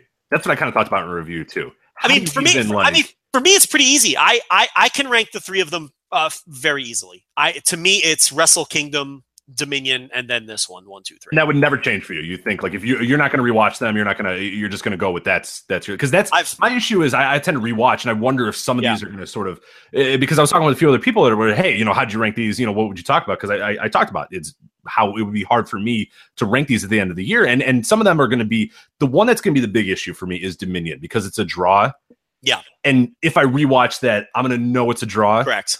And then that really, I mean, draws are never the same when you Never the rewatch same. them. Draws are They're- hurt more than any other match on a rewatch. And like last year, I talked about that Tanahashi Okada. I loved it in the moment. Then I went back and watched, and I was like, yeah, all right, it was all right. Like, you know, good, but not, you know, I, am going to take it off my list or whatever. When in actuality, the minute after that match had finished, that was one that was in my top five, no doubt, because I was so hyped up from the draw. And then you go back and, and you watch a draw knowing I'm doing all this and all this is happening, and it's not going to matter when it's all said and done. It, it, it draws are always hurt. So I feel like that Dominion one, when I do go back and rewatch, because I always I always do at the end of the year, that's one that's going to definitely be hurt for me, and, and I think will fall to the bottom of my list uh, when I do re-rank them. But yeah, between the one and two, Um, and, and that's that's kind of how I would have it anyway. I really I love the Dominion, but I thought that um was behind Wrestle Kingdom, and now I, I, I do think that this one would go ahead of Wrestle Kingdom for me. But it's going to happen. I'll, I'll do a rewatch and I'll kind of decide when it's all said and done. But uh, it's going to be hard to rank these, and I think what's going to be interesting to see is uh, with our match of the year, which is always an issue when you have a series of matches, is that you know, people, and I'm probably guilty of this too. I don't want to put like all three of them on my match of the year. Like I, I probably will when it's all said and done. But I get how people would be like, ah, that's kind of boring. You know, I don't want to have yeah, all three yeah. of these. Let me let me kind of change it up a little bit. So you do kind of cannibalize those matches. So it'll be really sure. interesting to see what happens. Like we well, that happened with American. It happens a lot with NXT matches because yeah. American Alpha will face you know, D, you know, or DIY and, and American Alpha, or you know, DIY and and and um, who am I blanking on? Why Revival the revival that uh, yeah like they, they you know they had so many matches that they kind of blend together or yes. people just say well i can only have a room for one diy revival match Correct. in my match of the year so that'll be interesting to see is if they do cannibalize one another and if there is one that kind of falls to the back or, or if one doesn't you know even make the top 10 because Correct. people drop it off or if in general they they all kind of suffer uh, because of that i feel like one of them is probably going to finish number one, but I don't know that. I mean, it's going to be tough to say because of that cannibalization effect, where you know a Naito Ibushi you know, for right now, there's only one Naito Ibushi match, so that'll more stick out, and that'll more sure. be okay. Hey, I can put Naito and Ibushi in there. That's no problem. I can do that pretty easily. Whereas, you know, I don't want to have my top five be all Kenny Omega and Okada. You know, right. so it'll be really interesting to see how that kind of plays out when it, when the year's done. Yeah, individual wrestlers cannibalize themselves, and uh, you know, like this, like you're saying, there will be some voters who will pick one of the three because they won't don't want to eat up three of their spots on the same matchup. Um, right. They feel like it's a weird obligation of like, oh, I watch all this wrestling and I come up with, you know, these guys were three of the top five. So I absolutely right. get it. I'm very guilty of doing that as well. Yeah. I mean, I, you know, I, I always think about it doing that, but I'm more of a look, the chips are going to fall. I pick yeah. what I think were the 10 best. Uh, if, if I feel like these are the three best, they'll be my top three. They won't be. I can tell you right now. Um, I, have got something like six five star matches for the year. it's been a pretty good year. Most years I have maybe one or two. Some years I have zero. It's been such a good year with WWE just laying duds left and right. It's I un- mean, there, there's a, if they were competent, can you imagine this year? Oh, I know. If they know. use their roster, which they have, which is very good and very talented, they're going to do so poorly in the poll as a company. Um, and, and obviously our poll is almost almost almost always dominated by New Japan and WWE. Um, I, I, you know, it's aside from, and, and you know, the a big problem with WWE is their best match of the year so far was in January, and you know the earlier, and you know it's fair or unfair. The earlier in the year it happens, th- those matches don't tend to do as well because they're not in fresh people's minds. So it's going to be rough, man. I they may not get a top ten match because the rest of the year everywhere else has been so strong, and I think New I know, Japan I... is really going to dominate more than they have in the past because they, in particular, have had uh, such a ridiculously strong year. But uh, this match, actually, the, the, one we're talking about, probably won't make my top ten. Oddly enough, I mean, um, and it's and it's a tremendous. You're a monster. Why did you hate it? I hate you, Joe. You're, it has a so shot, wrong. but I mean, four and a half, Rich might not cut it this year because I've got a bunch of four and three quarter matches like the one we're about yeah. to talk about. So, um, you know, tremendous. Uh, 2440 was the, the match time. Uh, if you're curious for for Omega Okada, 2440. Yeah. Yeah. so they're one, given a 9.71, baby. That is as high in the cage match inmate rank. I, I, think I saw one of the cage match guys tweet out that the uh, I think that these Kenny Omega uh, Okada matches are the highest rated matches in the history. Oh no, it's the Omega Naito matches actually. The the one from last year and the one from this year are the two highest rated matches in the history of the site. I believe they said. Oh wow! So okay. um, so how about that? That's a good transition into that match uh, the G1 final, Tetsuya Naito and Kenny Omega. One point I'd like to make is the last two weeks we were talking about how, what a disappointing tournament Naito had been having. The fact of the matter is, though, when you go into Sumo Hall, you know, he did have his two biggest matches in front of him. And, um, you know, and, and it ended up playing out that way. There's no way you can say he had a disappointing G1 now when he had two matches the caliber that he had uh, first versus Tanahashi on Friday night, and then, of course, the final which again is going to be yet another match. We sound like a broken record that's going to do very well in our match of the year poll and was just a legendary G1 final. I've heard people say that it's the best G1 final match ever. I've heard people say that, um, you know, it's their match of the year. Um, I gave it four and three quarters. Um, you know, my thing with a five star match, I'm very much in tune with Dave Meltzer, where if I'm not feeling five stars immediately when it ends, And if there's a, sh- a shred of doubt, I don't go five. Yeah, that's how I am. I whatever in because I do my rating like right, especially if it's five.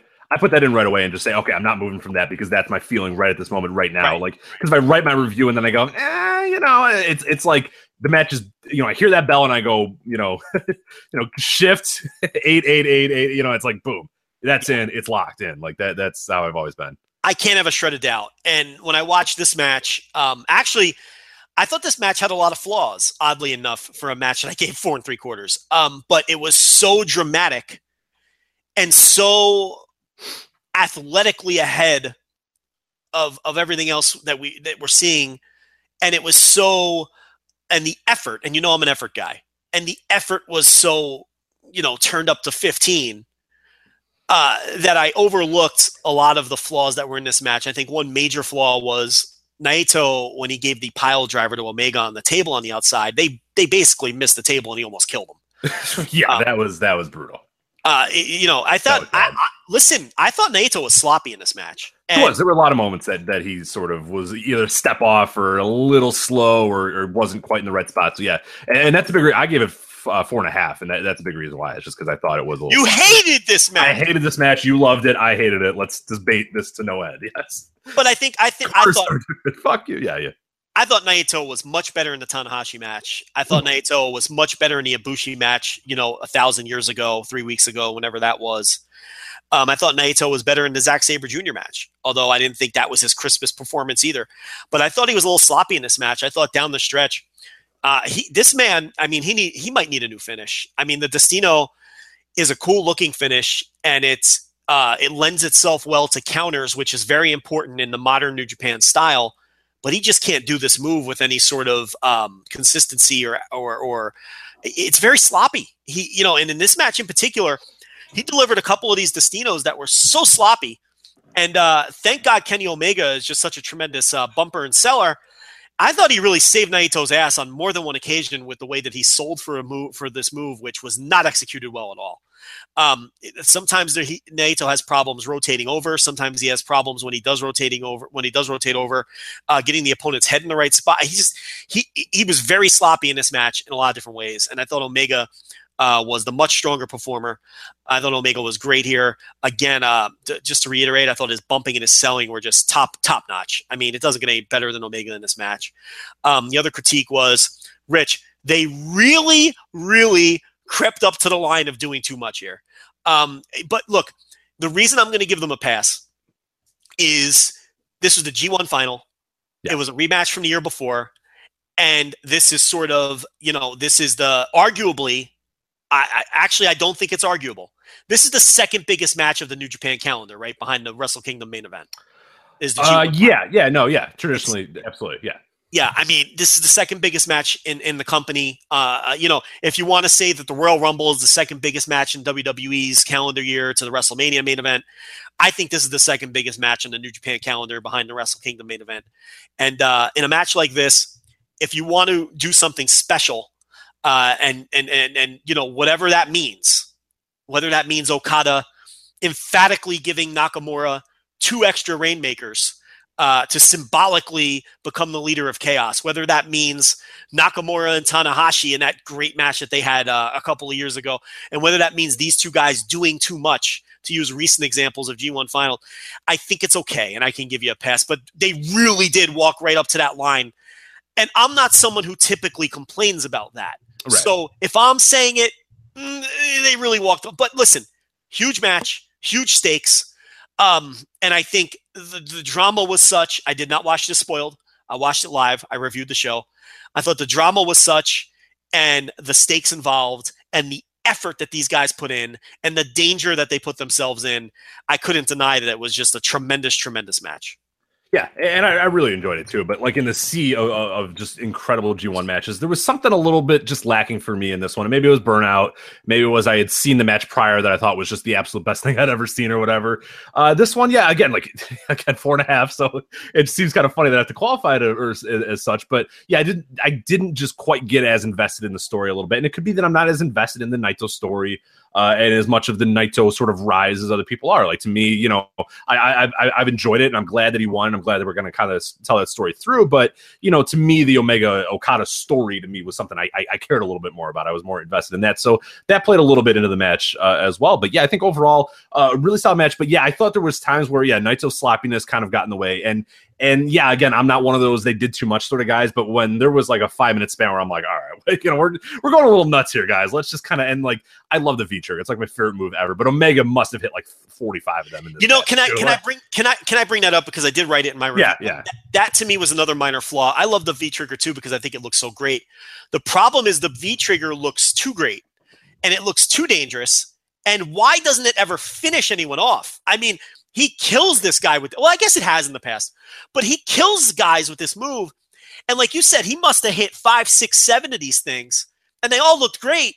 But if they never score falls, it's kind of like it, the move is almost overkill at that point.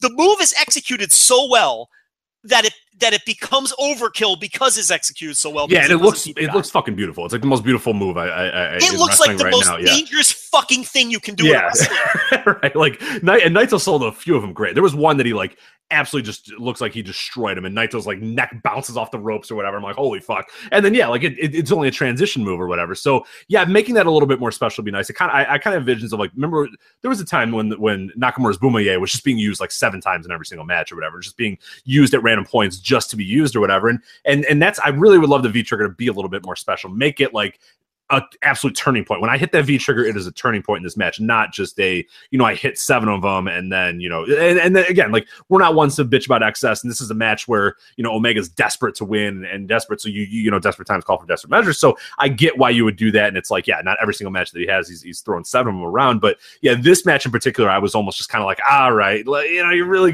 getting close to just doing a little too much here. They were, and, on, yeah, and, they were on the edge of overkill in many different ways in this match. Yeah, so that that, that kind of hurt a little bit for me, and it just uh yeah, I mean I really uh, four and a half. I, I, really did enjoy it, but yeah, there were just a little bit of flaws there that kept it from being uh, what I had seen as you know a five star or even like you, you know the four and, and, three quarters. Like I, four and a half was pretty solid for me, where it kind of ended up when it was all said and done. But I mean, to cap off a G one, just an incredible, yet another just incredible, incredible uh, match. It's just an incredible tournament as well. I mean, we're going to go back and and look at this. And I know you had your ranking of your top ten, and there's there's people that are kind of trickling out with their favorite matches this entire tournament. I mean, this is an unbelievable. I mean, we say this almost every single year, but this one is just nuts. And I think what's cool about it too is that everyone's top 10 is, is, is pretty different. Everyone's top three is a little bit different. Everyone's top five is a little bit different. Like it's not like there's a consensus. Yeah, these five matches were great. And then these other ones were, you know, okay, and here's what I ranked. Like Eh, my top 10 and your top 10 don't look anything alike. Like your top 10 Dylan Justin's top 10 look nothing alike. Larry Csonka's top 10 looks nothing like everybody's top 10 looks different. And that's how cool is that? That like you, there are so many different matches and so many different stories and so many different wrestlers that people really enjoyed and and and, and matches that stuck out to them. And and that's how much of an embarrassment of riches is that like we could have three different top 10 lists that that maybe don't even have the same, you know, you know, six of the matches aren't even the same. And it's like, yeah, there's so many to choose from. I mean, there are countless matches. I mean, there, is it ridiculous to say that there are like 30 matches that that are, are, are justifiable to choose for a top 10 list? Oh yeah, yeah. I it might be more is. than that. It's whatever particular style you like, whatever wrestler story you were invested in. You know, I don't think I had a single Yuji Nagata match in my top 10. There's right, no, but mine would have like three. Yeah, I would have like right. three or four in mine. like right. So it's all who you're personally invested in. You know, and and um, you know, there's a lot of talk again. Was this the greatest G1 of all time? Yada yada. Look, I'm tired of giving that take. I have no idea because the last four of these things, four or five of these G1s, look, they've been so great. How can I compare them? You know, and it's like if I went back and looked at my notes, um, you know, I would see a million matches that I've forgotten about now that are just have disappeared into time. And I'd be like, oh wow, yeah, that was so fucking great. Yeah, I, I don't know tournament for tournament which one I think was the best um, eh, eh, look, there, this is just a special place in time, and and it really is. And I thought, Al, I read Figure Four Weekly today, and uh, Alan Alan Counihan, um, you know, wrote about the G1, and and uh, I'm going to paraphrase him, but he said that, you know, New Japan is really uh, this, this is a golden era for the company right now. Um, it just is, and he's right. We are in a golden era. And um, you know these G1s. This is a you know these are obviously is a great period for these tournaments. But I'm not prepared to say that this is the greatest uh, G1 of all time because I don't know. Um, yeah, anymore, and I don't want to I don't want to frame it in that sense too because yeah. so often and we're, we're guilty of that in, in, in any medium. We do it for movies, we do it for TV, we do it for sports or whatever. Is when a thing ends, is how does this you know compare to X in history or whatever. The Golden State Warriors win a championship, or are they better than the Bulls, or are they better than the '96 Bulls, or are they, is LeBron better than Michael Jordan? Like we so quickly want to when something's over immediately say, okay, well, where does this rank all time or whatever? And in some cases, you know, just fucking enjoy it. Enjoy what you got going here. Like you're saying, we could sit here, you and I, and, and argue for three hours about whether this G1 was better than the 2013 G1, which was better than the 2015 G1. But why bother? This was awesome. This was great. Just live the moment as it is. Enjoy what you're seeing right now and, and, and appreciate what you're seeing now and not worry whether it stacks up to uh, you know the best Kobashi Misawa matches of all. You know what I mean? Like, what, what are you doing that for? Just just enjoy what you got coming just overall, this era of the company has just been amazing. Uh, and, uh, you know, this is their. And we're, we're starting to see a really good cross section too of, of, of business and in ring. Like you know those, those those diagrams where for a while you know the, the in ring was getting better, but the business was kind of you know getting a little bit better, but not quite as. And now we've just seen this perfect intersection of like they're firing on all cylinders in ring, and the business is exploding too. And it's just I, like I, I, I alluded to it a little bit on Twitter about a month ago, but then I pulled back the reins because. I, may want to do something for the book this year in that direction because I think, you know, and I've been looking at the numbers and taking some notes and studying some things. And I think people would be very surprised how this year stacks up historically to some of their best years ever. Um, business wise, I'm talking. And, you know, it, there's sort of this narrative that, ah, for all this talk in New Japan, it's nothing like the, you know, the peak eras of the, con- eh, you know, that argument is kind of, it's, it's slowly becoming shit people say as opposed to something that's true. And, you know, they may end up having this year, they may end up having, in fact, they're probably going to have their most profitable year in the history of the company. And if you're screaming inflation at your radio, the nation of the empire of Japan, with a nation, an empire, what is it, Rich? I don't think it's an empire. I believe it's a, it is a nation, but don't they still call themselves the empire of Japan? Uh, I'll be honest, I don't know, and that's yeah. I'll, I'll let me. I'll have the producer look that up to see you if know, they're still called an anyway, empire. My point is the inflation. The inflation rate in Japan, a sovereign nation, and not a sovereign. the nation of Japan. There you go.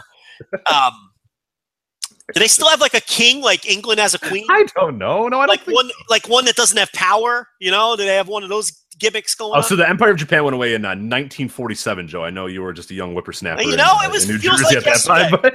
it feels like yesterday.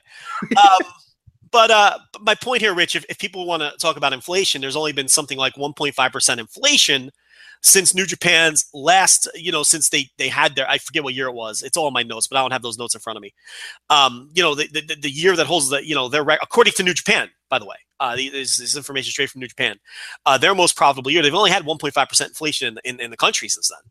And this year is going to surpass that. They're going to have their most profitable year ever. So even if you want to talk business, okay, maybe they're not running as many domes as they used to. Maybe they're not running five straight nights in Sumo Hall. Uh, but they're going to make more money this year than they've ever made before. Uh, and through a combination of increased ticket prices, which I think deserves a little bit of mention here.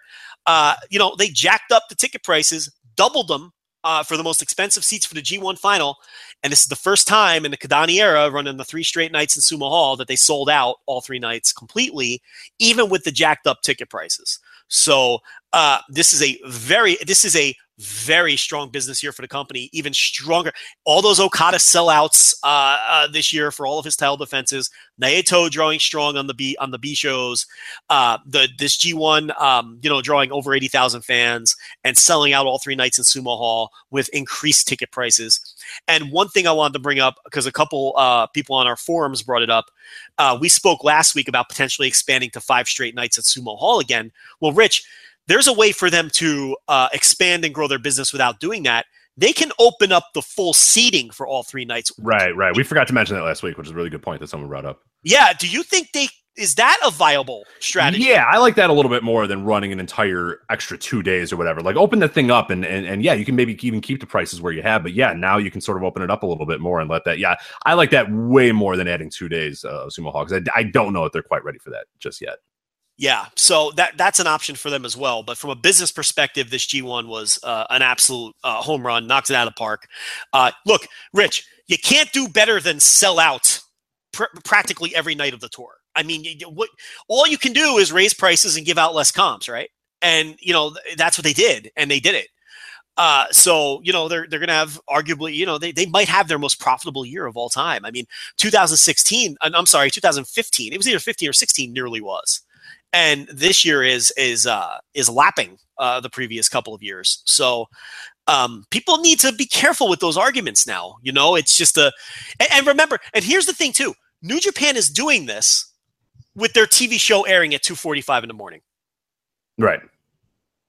as opposed to Yeah, it's not an institution like it was in the Like it 90s. where was during you know, those- prime yeah. time TV. Yeah. or or that or their or their great the great run they had in the 80s right when the television was running in prime time i mean you know Right. so they're doing this with the tv running at 2.45 in the morning or 3.45 whatever it is the wee hours in the morning on like sunday night or whatever the fuck it is. I don't remember exactly what but obviously no you know they're not they're not getting their new fans through the television which is the easiest way obviously um, to gain new fans they're not doing it through tv i mean this they're doing it's actually remarkable uh, what this company is doing from a business perspective, and it's it's uh, and I think that um, it's actually you know people need you know and Okada has been such a big part of that, and I, I don't know necessarily if he's getting uh, really enough credit um, for for for you know the level of star that he is, and now Naito, uh, we have to talk about this. Um, I you know we had talked about you got to switch gears, you got to do Omega Okada four at the Dome. It's the hotter match after I saw Naito Tanahashi on Friday night, I kind of changed my mind on that. Naito is peaking right now, I think. I don't think Naito has ever been more popular than he is right now. And um, he gets the strongest reactions uh, from the live fans. And um, it's it, it became obvious to me that there was no wrong winner for the G1 final, but Naito was the right winner. Uh, that is the biggest match for the people in Japan. It's not the biggest match worldwide. I think Omega Okada would have been the bigger match for the worldwide audience, but you're not selling dome tickets to a worldwide audience. You're selling tickets in Tokyo. Right. And the Naito Okada match is the biggest match for the for the for the fans in Japan. And uh, I, I I am on um uh, I have switched gears on that and I am on board with that. He was uh, very clearly the man who uh, now look, it's not as if people, you know, they didn't want to boo either man. It's not as if Omega was getting booed out of the building or Yeah, it was were- fun. They, they actually every time they went to the crowd, there was like one dude that was wearing a Kenny Omega thing that was like rooting for Naito because it was just like I just want anybody. I just want these guys to have a great match, and I'm going to root for anybody. Like like you constantly saw people in Bullet Club shirts that were you know j- jumping when Naito hit a big move or did it. I- Like they everybody was just that entire arena was like I don't care. Everybody rules. Just have a good match. Everybody have fun. Like it was it, the environment there was awesome for that final because it was it was two dudes that everybody really likes and everybody really wants to succeed. So it was really cool to see that. Yeah, they were. Uh, it's not as if they were terrified that Naito wasn't going to win and they were booing Omega. No, they, I, they, people would have been okay if Omega won, but Naito was just super over, uh, Mhm. just like I he agree. was. I- he was uh, the right call for sure. I agree. Yeah. so, uh, so that's what we're going to get. We're going to get Naito Okada. It's the match that they've obviously been building to for well over a year since Okada won the title back from Naito. And um, you know, it's it's like we've uh, said all along. When they have a booking plan, Rich, um, they stick to it. This one, and I think that a uh, Naito Tanahashi main event with potentially, it sure looks like an Okada Ibushi semi main event. And if they're shooting their own, I'm sorry, Omega Okada, um, Omega Ibushi, try number three there you go. um, semi main event. And uh, if these guys are shooting their own angle, I, I believe New Japan's in on it at this point because now they're. Uh, uh, Oh, it, it, it's not just. I mean that that came out. I mean, New Japan released a video of, of, Right. of them sort of meeting up backstage or whatever. Omega goes, "Oh, this should not have been released." You know, how did you get this? So, like, yeah, it, it's it's happening, folks. It, it's it's one way or another. Uh, it's happening, and that's going to be an incredible. I mean, that that would probably lump into the semi main event. Um, which yeah, then Absolutely. I mean, you're, you're talking about just a stacked Wrestle Kingdom if that's your semi main event. Uh, that would be the sh- you know arguably the strongest main event, they, semi main event they've had, and you're talking about semi main events that were Tanahashi Naito and right, exactly. Okada Naito, and you know, but because I believe that match could headline uh, to, to the Tokyo, Sure. Oh, for sure. you know, especially with the build that it's had now. Um, they've been building that match since the AJ Styles Okada match at Dominion, or I think it was Dominion, however many years ago. You know, when Okada, when I'm sorry, when Omega gave that longing glance to Ibushi, remember, and and uh, Mhm. you know that's when they planted the seeds for this. Uh, This is a match that's been in the making for like three years now, and and and, and longer if you go back to their history with DDT and all those sorts of things. Um, but uh, but so you know that's just a tremendous, tremendous semi-main event match. Mhm. I mean, which which is going to help sell a ton of tickets. Oh, I should think mention goes- too, not to interrupt, but yeah, in the in the I don't know if you listen to English commentary for the G1 final, but uh they mentioned that Omega's tights. And again, like I always say, if they're mentioning it, it's probably on a highlight sheet, you know, circled with, you know, a bunch of arrows to it. Is Rocky Romero said, Oh, if you look at Omega's tights, it's half Omega, half Ibushi. You know, he's he's sort of channeling Correct. Ibushi with his tights or whatever. And again, like I say, if they're saying something, especially, you know, if, if Kelly Callis or Rocky Romero are are saying, "Hey, here's something to ah, this is a pretty interesting note right here. That's circled, that's highlighted, that's being said. Hey, bring this up at some point. Bring this up right away, and that's how you know that it's not just Rocky Romero saying, "Oh, geez, that kind of looks like Kota Ibushi's." I mean, he's being told, "Say this. This is important. Circle this. Boom." So yeah, just just more if you need more evidence that that this thing is happening. Yeah, so uh, so that'll be uh, a super strong semi, and then you still have to do something with Tanahashi. So, I mean, I don't know. As hot as Naito is right now, and um, you know, I really think this puts to bed the discussion that they chose the wrong guy with Okada, and it should have been Naito last year. I mean, this couldn't have played out any better for New Japan, and and again, give the bookers credit They because got an extra year out of everything. like you and- held and- up for a year. well, not, only, not only that, Rich. I mean, Yeah. it's it's impossible to view this in hindsight and not call this Okada run a, a, a, a blow away enormous success. So how could you argue against the decision when he's been the most successful New Japan draw in decades? Right. The only the only argument would be, well, I don't like it, or I don't really like the story. But I, I think you're almost losing those people Yeah, too, and we, we have seen less of it because we're like, talking business here. yeah, yeah, no, Hey, sure. you know, when you're talking booking, you know, the bottom line is business. And, you know, aesthetic is one thing, but Rich, you know, uh, look, fans can say, can, can, can dissect things all they like. On this show, when it, when it comes down to how many times have we dissected, you know, uh, an an aesthetic in wrestling that we didn't like, but we conceded that it was the best call for business or the best call for booking. That's Sure, what we do. time. That's what we do here. Okay, this is the kind of show you're going to get here. And and the fact of the matter is, it's impossible to look back at that decision of going with Okada over Naito when they did as the wrong decision at this point. You will look absolutely foolish because Okada legitimately is the biggest draw this company's had in decades. He's a bigger draw than Tanahashi at this point. He's a bigger draw than anybody who's there now. He's a bigger draw than anybody who was there during the dark ages before this era. Uh, you have to go back uh, at least a decade, probably more, to find a someone who who who, who draws better than this. So, you know, that was clearly the right decision. And they they it's not as if you cannot argue that Naito has cooled off in the interim. He's hotter than ever, at least based on crowd reactions, and his main events have drawn. It's overshadowed by the year that Okada has had because Okada has uh, just had such a you know he sells out every show he headlines. He has five star matches every time he gets in the ring. But Naito has drawn all year long, and he's hotter than ever. And this is a perfect example of making people wait. You don't always want to give people what they want right away in wrestling, and sometimes you wait too long. Tyler Black in Ring of Honor uh, is a, is the example that we always point to. Sometimes you wait too long, but in this case, they he, I mean, this guy's peaking at the right time, and he's probably going to win that match, and you're going to get your Naito run next year, and it, and it might work out for the better because now you've got Okada at this legendary level after the year he's had, and now you're going to have people energized by the idea that Naito is uh, potentially getting his first big run. Of course, he had the, the the the short run with the title, which I, you know I don't argue that's a mistake either because that established him at the championship level. That established him at a level that he can win that title. And So that uh, you know, and you can't view anything they've done as a mistake at this point because of how successful Okada was.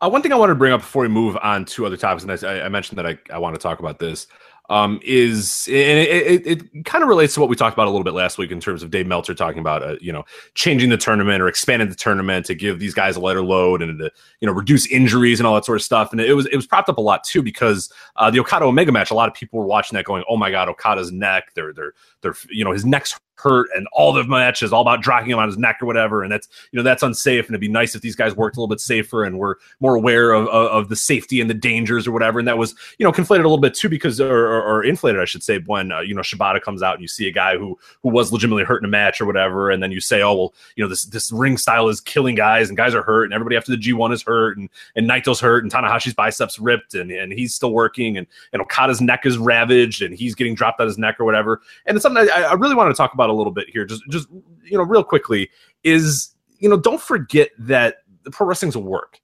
that these guys faking injuries or or or playing up an injury for the betterment of a pro wrestling match is something that's been done for quite a while. So I think let, let's maybe calm down a little bit with the oh my god these guys are all dead or oh my god these guys are all killing themselves or oh my god look at how hurt everybody is after the G1 we need to fix something or we need to change something or the style needs to be reduced or these guys need to think that they don't have to go out there and and hurt themselves because oh my god Okada's neck is, is, is destroyed or whatever. And and and to be fair, Dave Meltzer's guilty of this too because he's up there talking all the time about oh well this guy's hurt and this guy's hurt and this guy's hurt and this guy's got this going on, this guy's got this going on or whatever. And one thing that I noticed, especially with those final few nights, and you can look at um block finals to, to really get an idea of it is you have Tanahashi on one end who's got the you know the, the reported you know torn bicep which we know at one point he did have a torn bicep but as we say you know Tanahashi always has debilitating injury in April, and then come August, everybody works on it for two months. Everybody, you know, focuses on whatever he says hurt him. Uh, he doesn't really skip a beat, and then the beat goes on as for the rest of the year. But you know, we, we get the same thing every year of oh my god, Tanahashi's back's ruined. How is he going to do this? Everybody works on his back for two months, and then he's fine. It, it, it's weird, and you know, this year was the same thing with the torn bicep, and then Okada comes out with tape on his neck and and and Dave and other people report that a few days prior his neck was sore, and then Suzuki works on his neck, and then Okada works on it, or uh, Omega works on Okada's neck and drops him on his head, and and people are going, oh my god, you know this guy's neck's hurt, and and he won't stop, and he just keeps dropping himself on his head, and he keeps you know working this uh, unbelievable style, and Tanahashi just you know he's working with a torn bicep. I mean, we have to again, Tanahashi's got a wrap around his arm to say, hey, my bicep's really fucked. Like, hey, look, look, this is the bicep that really hurts. And and guess what? The entire match, guys are drop kicking it. I mean, Naito in that match was brutal on Tanahashi's arm the entire time. And I'm seeing tweets of, oh my God, this guy's killing himself out there with his bicep or whatever. I mean, there, it, it, wrestling's work. you know, I'm not saying that I know for a fact that his bicep is fine, but I'm the mindset of that if Tanahashi's bicep was still bothering him, that he wouldn't tell Zack Sabre Jr., hey, bend this every possible way you possibly can and slap it while you're doing it. You know, uh, but I know. I'm with you. You know, yeah, and, and Okada comes out with he's got a hurt neck, so there's tape on his neck. 15 seconds because it's just a piece of fucking tape. But he comes out and he's favoring the neck, and then Omega just fucking drops him on his head a hundred times. Again, I don't know. Maybe Okada's dumb as hell and saying, "Yeah, my neck hurts," but fuck, that's the story of the match. Let's do it. But part of me says that if he's, you know, coming out there with tape and it's being quote reported that his neck hurts, that I don't know that I would necessarily say, hey, Kenny Omega, for the next 25 minutes, can you drop me on my head as many times as possible and and slap my neck and kick my neck and and do V triggers to me and, and chop. I mean, there was a point where Okada has back turned to Omega and Omega's chopping his neck. You know, I, if my neck was really hurt, I I think I'm smart enough to say, hey, look, we can do this, we can do this, we can do this, but uh, maybe don't chop the hell out of my neck it hurts a little bit. So I think we we sometimes lose sight of the fact that pressing is a work. And especially in Japan, we see this a lot where they'll play up those injuries. We tell you guys every single year about Hiroshi Tanahashi. Come April, back hurts, my arm hurts. In August, for two months, everybody works his knee, everybody works his back, everybody works his arm. And then the rest of the year, we never hear about his back, his knee, or his arm ever again. Keep that in mind next, you know, next G1. Keep that in mind when you watch New Japan. These guys are workers, they're professional wrestlers. Sometimes you say that you're hurt so that the story is that you're hurt, and then people work on a hurt body part, but you're really okay because it's pro wrestling. I, I it's weird that we have to have this conversation, but we kind of do because there was that narrative popping up again about these guys and what they're doing. They're damaging their bodies for the good. You know, what is the working standard? Are standards too high or whatever? You know, everybody's fine. Nobody missed the tournament. We can say that people were working hurt, and I'm sure they have bumps and bruises. I'm sure they're sore. Every full time pro wrestler is working. Every athlete is sore. For God's sakes, you don't and, play an NFL game without putting on, eh, you know, without going, oh my, you know, my my my ankle. No, I, I hear you. Hurts, but yeah, it, it, like, but this is pro think, wrestling too. Think, Remember, I don't even think necessarily you're downplaying. The, look, I, think a, a, lot of these guys are working hurt. I think a lot of the guys in WWE are working hurt. I think a lot of indie guys are working hurt. If you're a full time pro wrestler, to any serious degree, you're probably mm-hmm. have a part of your body that's banged up. And I do think some of that probably gets exemplified on the G1 tour because it is a hard tour. And we're not oh, doubting no, we're sure. not doubting that these guys are working hurt. Um, you know, but the idea that they're all, you know, it, it, this is similar to the to the Heatgate topic, right? It's like there is a medium here. Um, I, would like to quote um, someone who I think is is very smart and um, someone who posts on our board a lot, and I know they listen to the show. Is it you? Oh, I thought you were going to quote yourself. Uh, but. Well, listen, that listen. I, I've been known to quote myself. I mean, I was going to say that before. Um, but uh, uh, Suplex Berry on our board, she is one of the smartest people that posts on the board. I, I, she, yeah, I love her posts. She's she's the best. She, she listens to every podcast too, and every time I, I feel bad I don't reply enough because she'll reply with like seven paragraphs, and you're like, oh man, like this is good stuff, and I feel bad that I can't reply enough. Like, no, she's awesome. She's uh, she's super smart. Um, always has something intelligent to say, and it's part of the reason why you know in, in, in, a world where message boards are dying i really believe ours is, is the best wrestling message board out there. I really do. And uh, she's a big reason. She's a tremendous poster. Uh, new japan threads uh, some of the uh, like the rev pro thread the progress thread places like that uh, where she posts. But she had this to say on this topic and i quote this is complicated and like i wrote in response to the recent wrestlenomics episode wrestling fans in the west have gotten used to knowing so sometimes not knowing really unsettles them so they'd rather believe every injury is a shoot than accidentally get worked. With Japanese wrestling culture, not knowing is very much a possibility. End quote. And she's right. I think uh, Western fans, um, you know, uh, like she's saying, we never want to feel like wrestling is working us anymore. We always want to feel like we're smarter and we're ahead of the game. We're, we know yeah. what they're doing. We're we're into the inner workings of it. We know, you know, before they know what they're going to do. Yeah and we're all guilty of it. I mean, we all, which is why we're always so skeptical that anything happens in wrestling is a work, right? Because we we were we, she's right. We have this fear that we're being worked, and it's still different in Japan. I mean, this is, uh, you know, we, we, we have to bring up, you know, Shibata returning on the on, uh, you know, in Sumo Hall, right? And and that surprise, and it kind of plays into this topic a bit where, um, I, I don't, you know, he clearly left that open ended. Whether he thinks he's going to return, knows he's going to return, knows he's not going to return, he left it open ended and with a question mark, and so did the companies, all of their write ups on it and whatnot.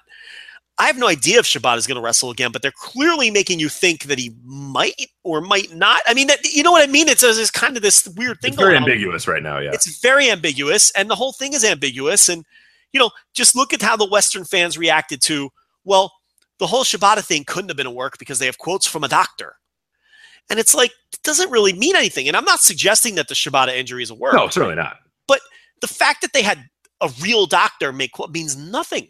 I mean, doctors have been used in, in angles for years in the United States. Why wouldn't they do it? You know, and there's no reason they wouldn't do it. And, you know, if New Japan, let's say that New Japan was planning on bringing back Shibata for a huge match and and, and his injuries, and he's in on it, right? He's in on the work. And you know he's playing up his, his his you know and he's legitimately hurt but he's they're playing up the fact that he's more hurt than he is and they know that there's a good target date that they can have him back. Let's just say wrestle kingdom versus tanahashi which has been you know a speculated match that he might return for which would obviously be the perfect match for him. I don't think there's i don't think you could concoct a better match to return than versus tanahashi at wrestle kingdom third from the top. Uh, I, I think they would draw 40000 fans if they had those three matches at wrestle kingdom this year easily. Uh, but but uh, you know let's just say for the sake of the argument, it's like the new work is the old work, right? I mean, this is what wrestling, you know, wrestling promotions used to do for decades and decades. They would fake serious injuries and people going blind and uh, people being paralyzed, and there there were no limits, you know, and you know, and and and and and you know, so I think she makes an excellent point. We all mm-hmm. want to think we we're all afraid to be fooled, and I do think if this Shibata thing is a work in any way. If he comes back and he does return, and it turns out that the injuries were um, exaggerated to some extent, or whatever the case, I think there's going to be people who are legitimately angry at that. That right because people have kind of poured their heart out for him. Exactly. That this company fucked with their emotions and and fucked with their heart. But here's the thing: pro wrestling is built on fucking with your emotions, right? But everyone has their own line. Are you is it, it, it, are you crossing the line when you're teasing the possibility of death? That's up to you, the fan. Um, I wouldn't be offended by it, but I could see why somebody might be. But this is what pro wrestling pro wrestling was built on the backs of working you mm-hmm. and fucking with your emotions.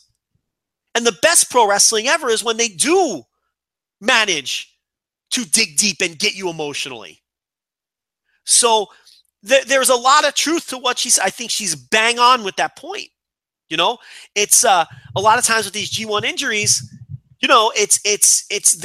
I think we are being worked, and um, to some extent at least. I'm not saying that all of them are.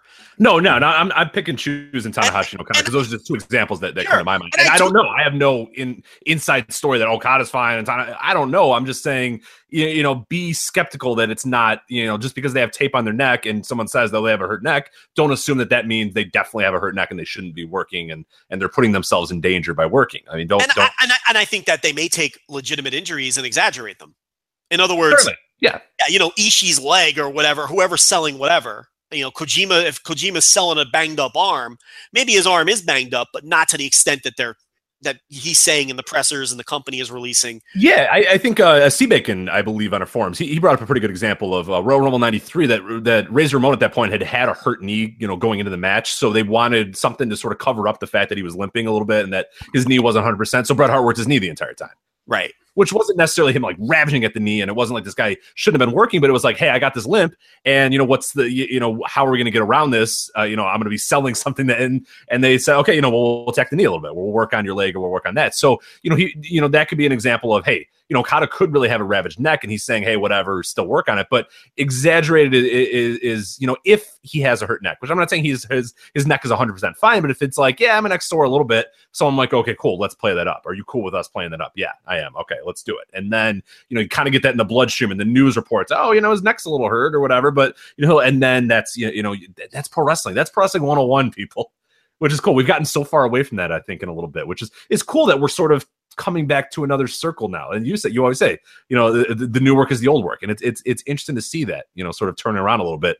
You know, I remember, um, you know, I went back and watched a lot of the old, uh, you know, the championship or the NWA, you know, the Saturday night, um, WWE Saturday nights, those sort of things, and and the Magnum TA injury, and it was so interesting that they had to tell people, no, no, no, seriously, like right, this right. guy's fucked, and like you know, you still had a little bit because NWA was always kind of a little bit of the smarter. Sure. And I remember they had to go on there and be like, no, we, we swear he's fought. Like they had to do it. He had to come out. They had to really be like, talk to doctors, show medical records, do all this sort of thing because people, I think in their heart of hearts, didn't want to believe that this guy that they loved was gone forever.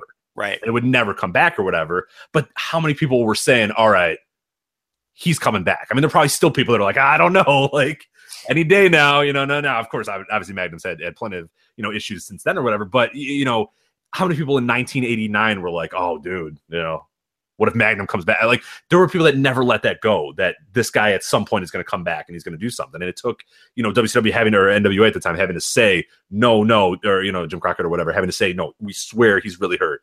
Like he's not coming back. And it was it was pretty interesting to see that sort of in that time period in that era compared to you know how injuries and, and, and serious injuries are handled uh, you know these days. And and we've you know wrestling has become so transparent and companies have become so transparent with us now that we take everything that they say at a, at their word and we have to remember again that it's pro wrestling and they're in the business of of fooling you sometimes. So Tanahashi puts away some geek at King of Pro Wrestling and defends his Intercontinental title. And uh, you know he's out there and he's playing his air guitar and Shibata's music hits again, and he comes out and he goes nose to nose with Tanahashi, and uh, you know they shoot the angle for Wrestle Kingdom. Is Rich Kraetsch offended by this? I'm not. I, I, I was I was kind of dubious about it from the beginning. And I mentioned that even on the podcast as well. And and and you know, seeing what happened and seeing you know, I I then have sort of softened my stance on it, but there's still a little bit of me that's like I and the thing that got me was that New Japan was so quick to promote the headbutt and promote the match after it happened, and I'm still a little weirded out by that if a guy if they knew that a guy was seriously really really hurt on one of their shows on the verge of death I don't know that I would say, "Hey, go watch New Japan World," and oh, here's this awesome headbutt. Here's a lot of stiff chops. That was always something that got me a little weird out. And, and how and, about the Kojima deleted tweet? Mm, right. It's you know, and I like, was always weird. I, and again, I'm not saying I don't know. I was we're always not trying little, to stir. The, look, we're no, not trying to stir. No, no, no. I've always been a little curious about it. Not necessarily that he wasn't hurt. I can imagine they maybe he probably did go to the hospital, oh, but Oh, maybe they said, "Okay, we got let's let's play this up a little bit. We've Let's give you a little bit of a break." And let and I don't know. Again, I have no evidence of that, but there It's- are it's things okay, that look, yeah, things sort of you at all.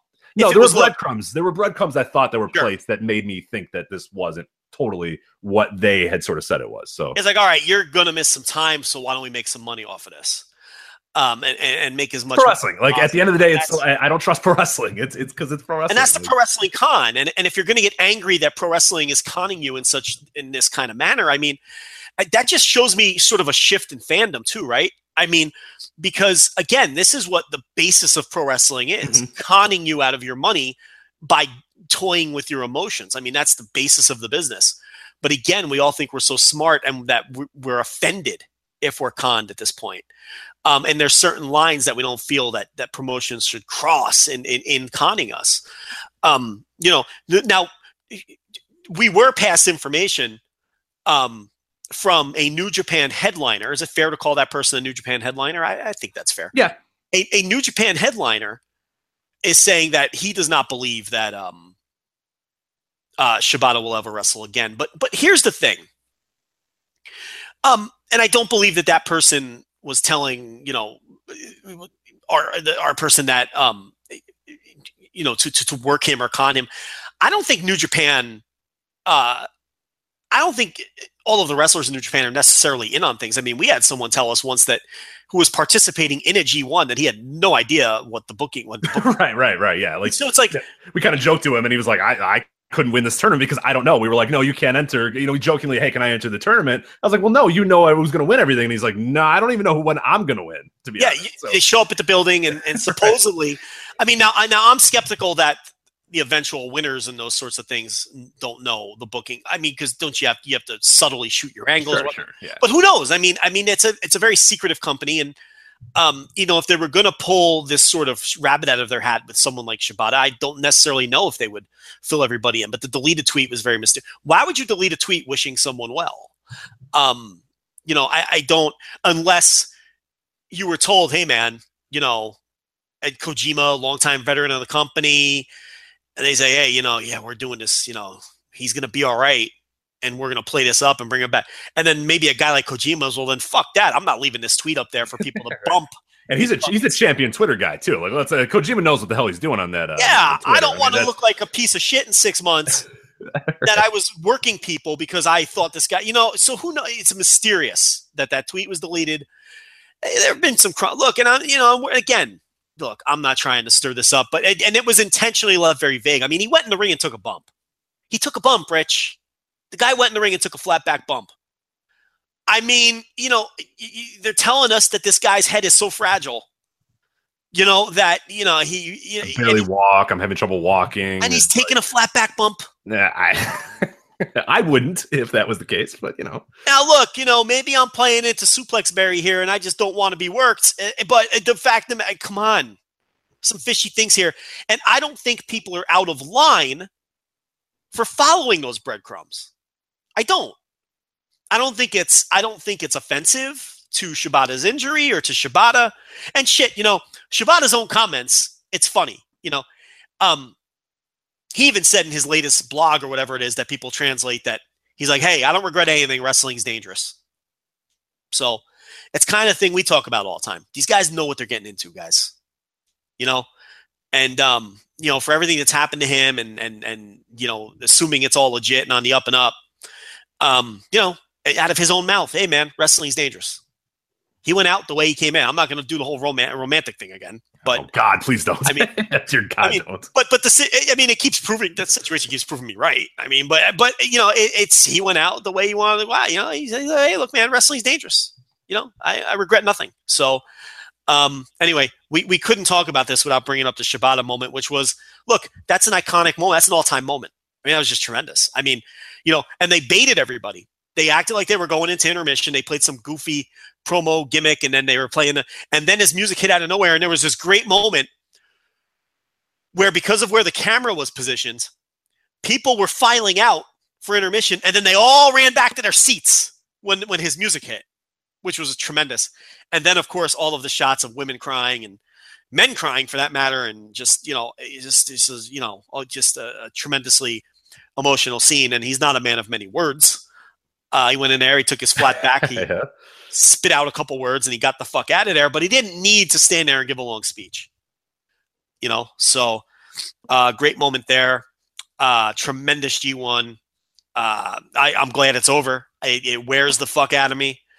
Um, man, I, I as much as I love it, Rich, I, I don't know, man. If if we didn't do this show and we didn't run this website, I don't know if I'd watch all of it. I, I, I as much as I I love wrestling, I love New Japan, I love the New Japan style. I was I, so glad it was over. I just wanted to watch something that wasn't New Japan for like two weeks. it's been so good this week. I've watched like NXT. I've watched, you know, I was watching uh, the Noah. I was watching that Nakajima Brian Cage. It's like, oh my god, there is wrestling outside of New Japan because I'm yeah. just on with it. Like, there's just so much over those few weeks, and it's great. Like, I feel like I feel like an asshole complaining about it because it's like, hey, here's here's a month of really awesome wrestling every single day. But it's like sometimes it's just like I just because we're not allowed to take, uh, you know, of say, ah, you know what nights seven through twelve. Ah, fuck that. I'm not watching those. You know, who cares? Whatever.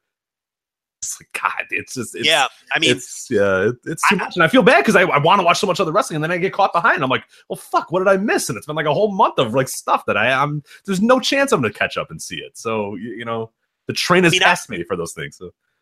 I'd watch all the main events and the big matches, but there'd definitely be undercards like not undercard stuff, but um, you know, Yano matches and things like that that I would skip. I mean, there's no question. But you have to watch it all for doing this. I mean, you just have to be on top of it and you have to watch it. I took a lot of shit for watching that Big Japan Sumo Hall show from people. Yeah, people are really on you about that. I don't know why. I don't know yeah. what they were so angry about. It's one of the you know biggest shows of the How year. Dare you watch wrestling, Joe? you son of a bitch. Like- I mean, look, it's it's it's one of those things. I mean, if I'm going to do a pro wrestling talk show, I, have got to watch Big Japan's biggest. If Big Japan's running Sumo Hall, I got to watch the show, Rich. It, uh, I don't know why people were all over me. I know it was several weeks late, but you know, if I'm going to talk about the year in wrestling in a couple months and those sorts of things, and I've got to watch the show. You I better mean, watch fucking Peter Pan like this week or next week, Joe. Because God, I'm going to watch Peter Pan. I'm watching that either live or on video on demand. Okay, I'm going to buy the DDT gimmick. I think this is a good time to buy it. You know, because perfect time, yeah yeah, you watch Peter Pan, and what I'm going to do is uh, I've got my list of wrecks, and I'm gonna. I haven't seen a single DDT match all year, obviously, because I, I haven't been on the service, and I'm going to go back and watch all the, big stuff from DDT, and then watch Peter Pan, and um, you know, let let it run out, and then I'll probably buy it again in December and catch up on everything between uh, August and December. So, uh, perfect time really to buy their gimmick though, with their biggest show of the year coming up. Um, the the horribly titled Peter Pan show, which it's just a terrible name for a pro wrestling event. I mean, it's just stupid.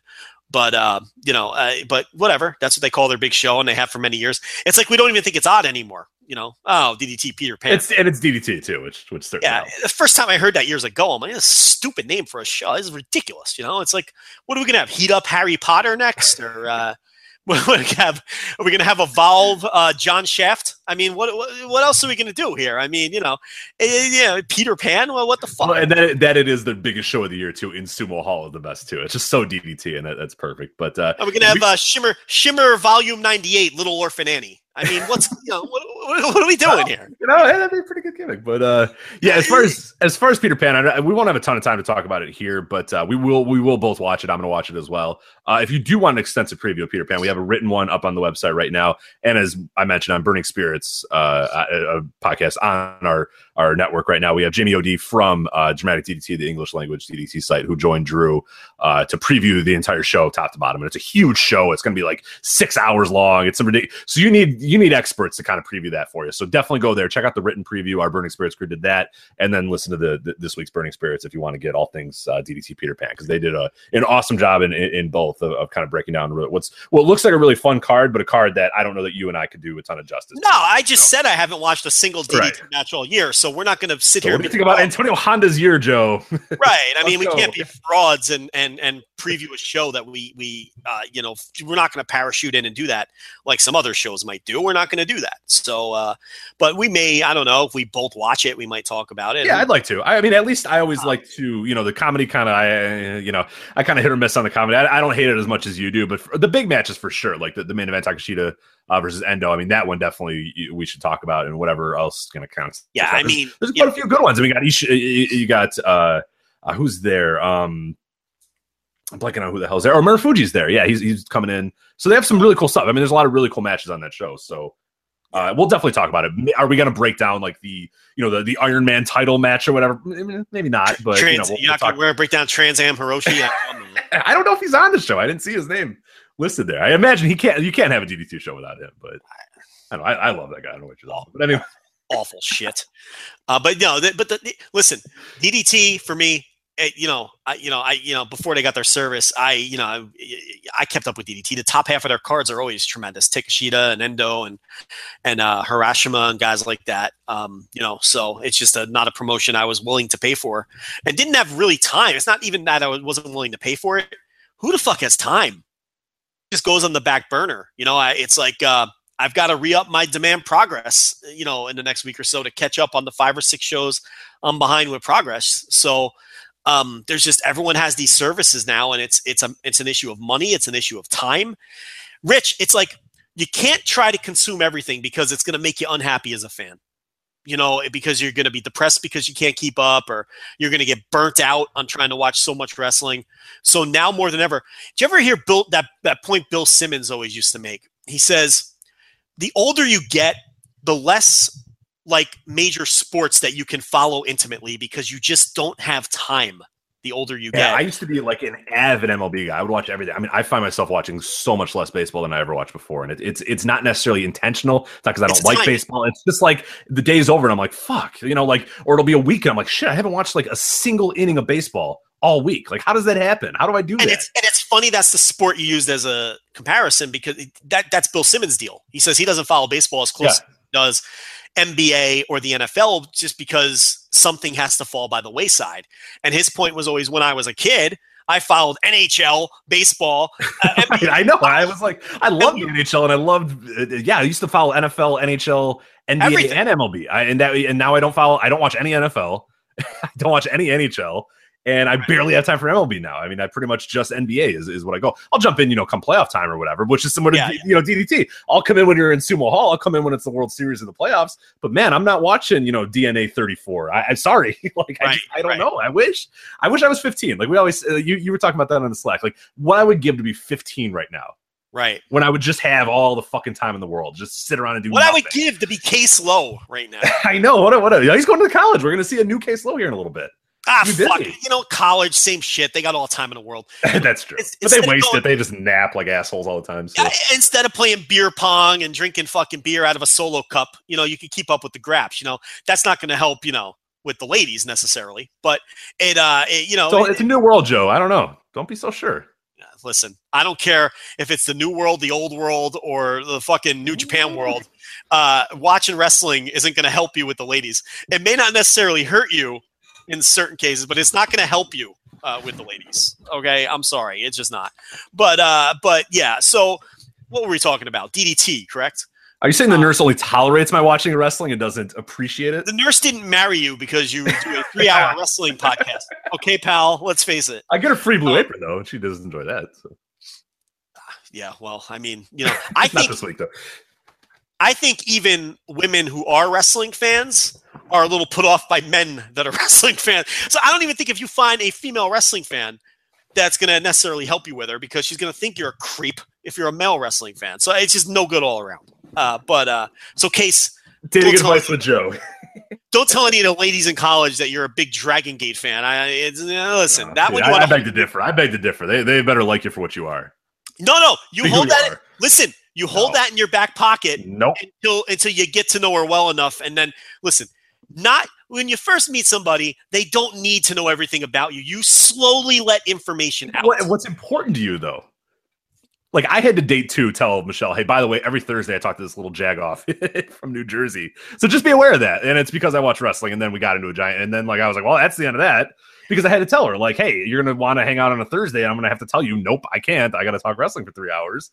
I, I, couldn't hide that for how long was I gonna be able to hide that for? So I like I put it out there, and I yeah, surprisingly enough, I tell them I podcast probably three or four three or four dates in.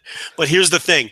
I let okay, him in. That's not terribly. That's not like I thought you were saying like five months in. You're like, oh, by the way, the reason I'm never available. Nah, on... Rich, you don't wait. Okay. Until you, have, you don't wait until you have three kids. You, you don't. Oh, I don't show up to meet a woman and be like, oh, by the way, I've got four episodes of Monday Night Raw on my DVR. No, because that's that, that's a bad move, Rich. It's a bad move.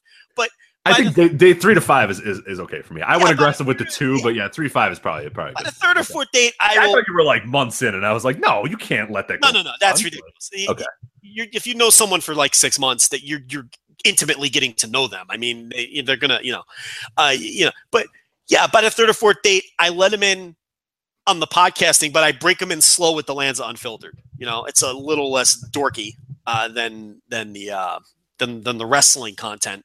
Uh, but here's the thing: we're in a new world, as you know, Rich, Mhm. with with the computers and the internet. yeah, this right. whole this So- America Online thing's really taken off. It's That's really right. Exploded. So so what happens is they usually have will have Googled me by then and found the voices of wrestling and the podcast. And That too. Who am I trying to fool? You're going to look up my name and you're going to find me in 45 Absolutely. seconds. Yeah. Like it's not hard to figure out what I do. So, I you know, I think I finally surpassed professional golfer Joe Lanza in the Google results. Oh, congratulations. Uh, let's test that right now. Let's see.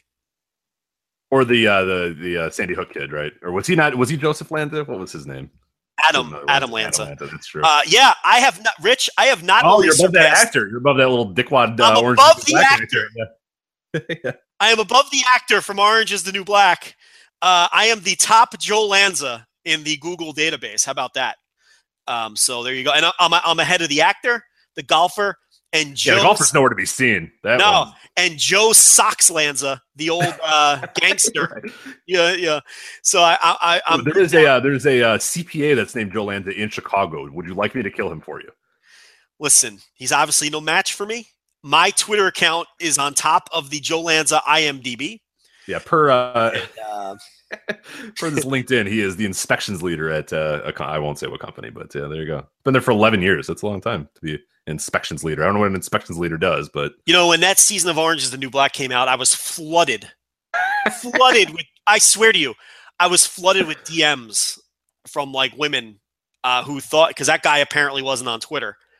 Um, yeah, yeah, the egg account with 600 followers. Is, is probably actor Joe Lanza. Yeah. yeah, but you know, it's like, come on, Toots, what are we doing here? Obviously, I'm not this guy, but uh, yeah, so um, yeah, man, I had bare breasts in my DMs. It was it was a wild scene, Rich.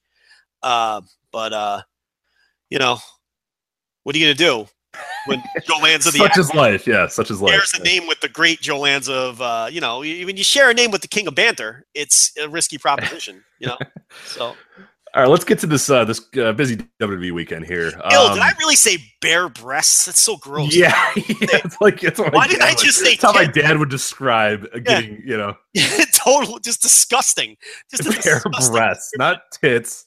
not tits, not boobs. I even would have preferred Yeah, boobs would have been. Yeah, I would have gone boobs. You know, bare I breasts, with bare breasts. vaginas sent to my DM. Yeah.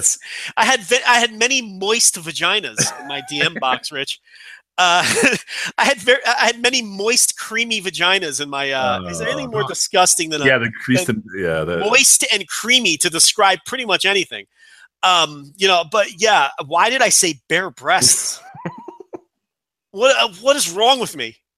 I, I listen. The listeners have free reign to bury me for that one. yeah, bare that, that you. breasts. Really. You I'm gonna make sure the show ends early so that I don't have to cut anything out, and that that can be preserved for for all times. I am on. uh, We're going to do an experiment. Okay. I'm going to text the current woman that I'm speaking with, talking to, whatever the kids on the street are calling it these days. When you're not really dating someone yet, but you clearly have something going on. What do you call that? What do they call that these days? Uh, see, I'm not very good at whatever that was. Yeah. So I'm, I'm probably the wrong person to ask. Uh, hooking up, uh, yeah, whatever. hanging Yeah. out, hanging out, hanging out, So- hooking up, We're at the point where the banter's pretty hot. Hanging Okay. out, hanging out. We're I'm hanging out with We're her. hanging out. Yeah, uh, we're, I'm seeing someone. That's a '70s way of saying it. Seeing it. Um, well, is, I always thought seeing was like uh, is seeing isn't dating. I don't know. I think that's before dating. Okay. I think that's before dating.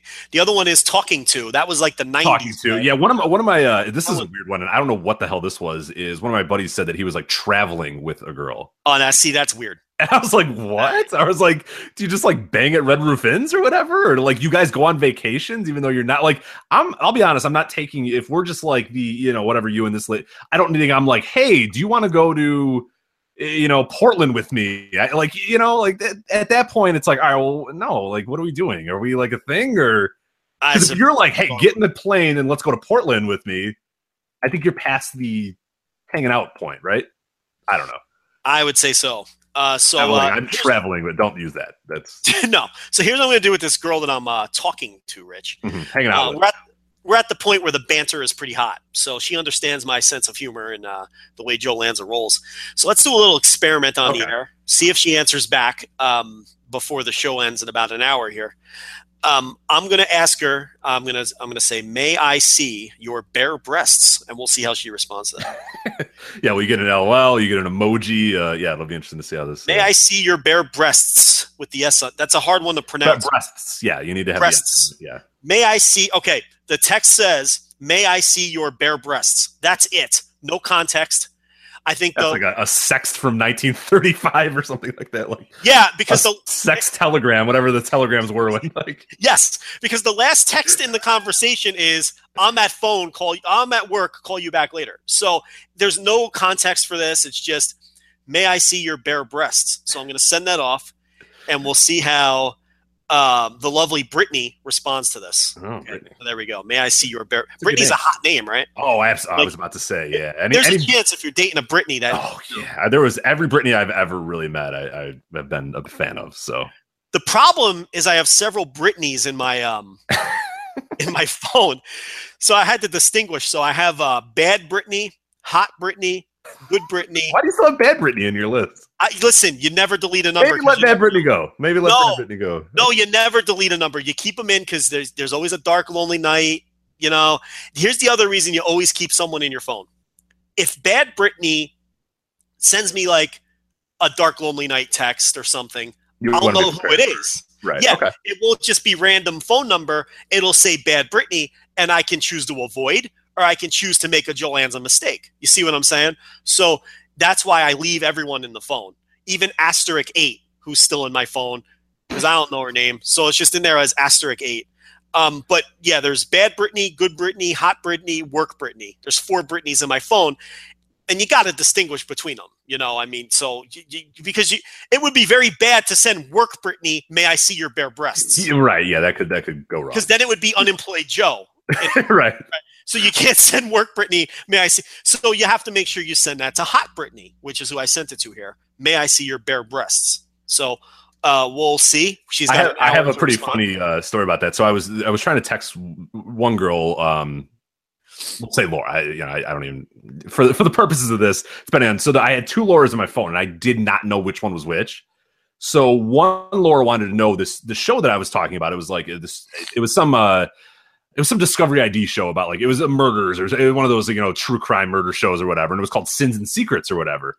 So I said, so I sent a message to the to who I assume was that Laura, and it was, you want to watch Sins and Secrets or watch Sins and Secrets or something like that. And then I sent it to the wrong Laura. This was a Laura that was like way back in the day on like Match or whatever, and she was just like, "Is this the same Rich from Match?" And I was like, "Yeah." And she was like, "What are you talking about?" And like, because I just saw that message and I didn't quite know like what one I sent her or whatever. And I look back and I'm like, "Oh, like you read that and was like, we talked for like Mhm. five weeks, like a year and a half ago, and now you're gonna tell me like just out of the blue at like, and this was like at 1 a.m. on like a Saturday or whatever. It was like really Yeah. creepy, and she was just like, "Why is my number still on your phone?" I was like, "Yeah, I, know. I'm gonna leave it out." Yeah, it's it, now you embarrass yourself. Yeah, like since yeah, and that's you can't you know. You know. Secrets is a fantastic show though, but yeah, not for. uh She thought at 1 a.m. Saturday text telling her about Sins and Secrets was a little bit uh like a weird hit on, It- like let's watch porn together or something. And it It sounds like a Cinemax porn. Exactly. Yeah. Not like a good porn, but like a really shitty Cinemax one. Yeah. Yeah, with like saxophone music and you know just just bad stuff. You know where it's like uh it's like this you know simulated sex from the weird angles where you really you know they're really not banging. You know it's on Showtime at like 1:20 a.m. That kind of shit. That's what it sounds like you want her to come over and watch. That was a creepy text, Rich. Yeah, I know. Yeah. And I was like, I, I'm so sorry. like, she's like, I'm seeing somebody. I was like, I know. I'm fine. I'm like engaged. Like, I know. Like, was- Why would anyone watch the fake Showtime porn when you could just turn on your computer and put yeah, on like I got it. I mean, I watched like the the the Skinamax back when I was like, you know, 12 and it was 1997 or whatever. But that was, you know, or I would watch scrambled porn and be like, I think that's a boob or maybe a male breast. I don't care. I'm gonna assume it was a boob, like that. Yeah. You know, like like that's how I had to do it. But now I cannot imagine any. Well, they don't have that anymore, right? Skinamax has got to be done, right? no, no, no, no, don't, Is no. it not? Those, There's still those movies a thousand percent exist. how? Why? Why do porn stores exist? Have- Do you ever go on the highway and there's like DVD and video stores or whatever? Yes. Other than Well- going there to whack off, because you go and whack off in the back room. Is that what yeah, it is? exactly. I was just gonna all say a lot of those have uh, right. rooms. jerk off rooms. They have uh, glory holes. There's all kinds of shit going on in those places. So you know that, that that's. I think the DVD business is not what carrying them. Oh, okay. It's the glory hole business. All right. Makes, more, like, makes a lot of sense. Yeah. The, the adult bookstores aren't making their money off books. Okay, it, it's uh, there's a lot else going on in there. But uh, you know, there's a reason there's no windows in those places. But yeah, so um, Always off the highway though. I like. Is it for a quick getaway? It's always like a you need to. I, you know, I think it's, uh, or it, the you know clientele is more. I can ex- the, you I can explain that too, Rich. It's zoning laws. You can't put shit like that in a neighborhood next to a McDonald's because of the zoning laws. Just like you don't have strip clubs, and Mhm. so you know you got to put them in. They have no choice but to put them on highways where there's more lenient zoning and things. Yeah, of the, the one that I know of is like right next to like the most prominent rest stop in like a certain area. Like everybody stops at this rest stop. Yeah. It's like it's right next to a beach. So if you want to go to the beach, you have to pass the Lions Den before you do that. So Listen, the Lions Den. They Ken always Shamrock is not there. I assure you. Dan Severn is not refereeing a match in that Lions Den. there's always an animal involved in these names. You know, like the tiger's paw, the lion's den, Yeah, it's it's it's yeah, it's always got to be a little. panther stalks, or whatever, whatever the fuck. You know, maybe some kind of jungle cat is involved in this in some manner. You know, it's uh, you know, the cheetah room. You know, so it's uh, why is it? What is it with the jungle Cheetahs, yeah, isn't Cheetahs the famous Atlanta strip club?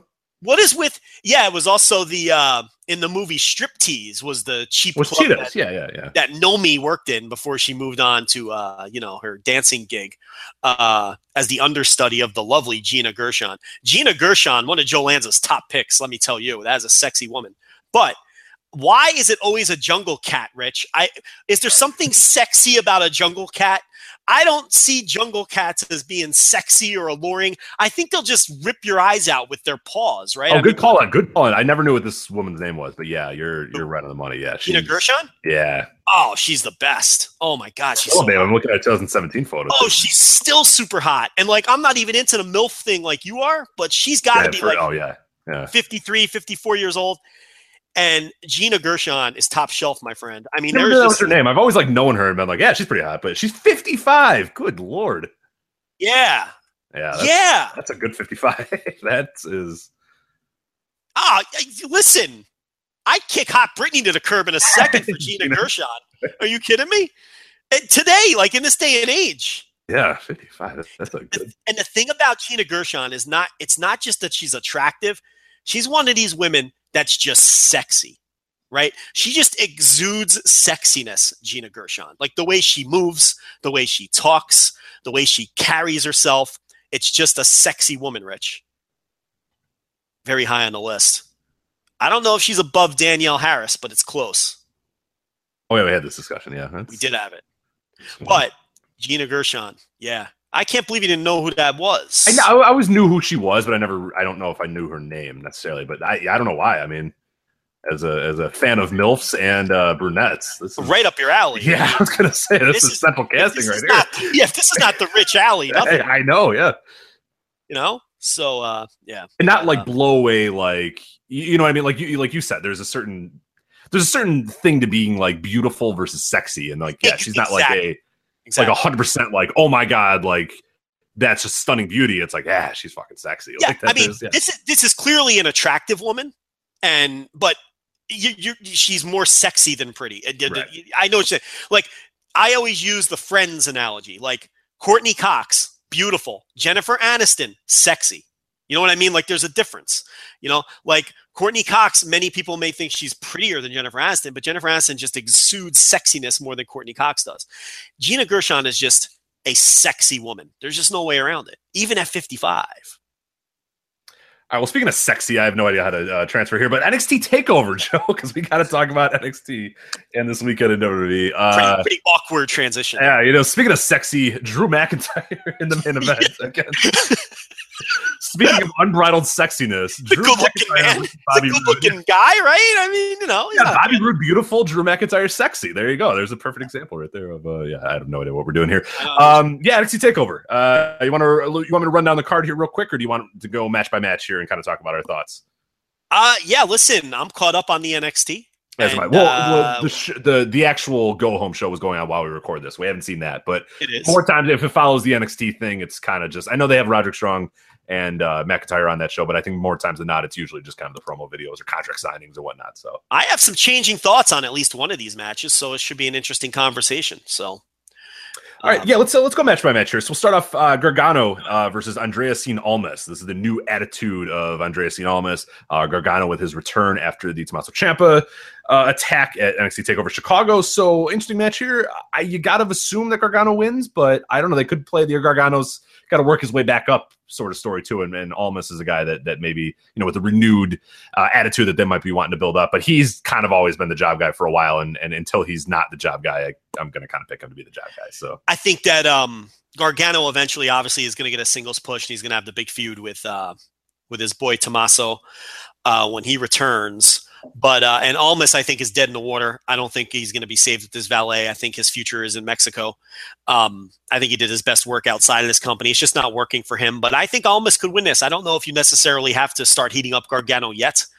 Um, but you know, eventually he'll get he'll get pushed. But he's also a great guy to put someone over, right? If you're going to start pushing the other dude. So Yeah, and I like the idea. Um, I mean, Gargano's a great underdog too, so you can almost Yeah. have a story where then he, you know, after this attack, he can't get back on the right track. Like he, you know, he, he can't get focused. He's losing all these matches or whatever, and it takes Ciampa coming back for him to snap back in and go, okay, now I'm I'm refocused or whatever. That, that, that- to me, that'd be a much cooler story than like him just coming back and winning and then just it's kind of business as usual. I like the idea that that he's really got to work his way back from that attack, and he's really just lost his confidence and all that sort of stuff. So. Almas has had a few matches that I've enjoyed in NXT. He hasn't had one that I thought that I thought was great. Uh, so I think that um, uh, this is a chance working with Gargano. Maybe he has his best match um, uh, in NXT yet. So uh, we'll see. Uh, but I, I do think it's a it's a coin flip match. Um, of of course, not not seeing the uh, final show of the build. Maybe I would change my opinion, but for me, it's a coin flip match. Uh, this match that strangely I'm like disappointed in, and I'll kind of explain why I am. Uh, Ah, this is a joke. It's an absolute joke. it's it's pretty ridiculous. Aleister Black versus Hideo Itami, which if you've been watching the build, I, why is this the match and why where's Chris Hero and or Kassius Ohno? Why, why what? Like Yeah. they spend weeks building up Itami and Ohno, and then just like Itami versus Black. All right, fuck it, whatever. Doesn't make any sense. This And I to want be- to watch this match. It's gonna be a good match, but it's like fuck, that's not Yeah. the build. Like I mean, yeah, this. this needs to be Itami and, and, and Ohno. I mean, especially at Takeover Brooklyn. Um, you know, they're they're they're this this is their biggest takeover event. Um, look, you know, Kassius Ohno is in is not in good graces with management again, and um, that's not take long. that's not a rumor. That's not me talking about this um, because he's not booked in this match and speculating. That's just what we've been told. So um, once again, this happened again. Um, he's having the same problems he had last time, and uh, I think this is a reflection of that. You know, it's you look at his takeover history. He was a last minute substitution in one match, and isn't this? uh, uh, He hasn't been on another takeover, uh, correct? His lone takeover appearance uh, was Takeover Orlando in April, and he teamed with Roderick Strong, Ruby Riot, and Tye Dillinger, and was inserted in the last minute. Right.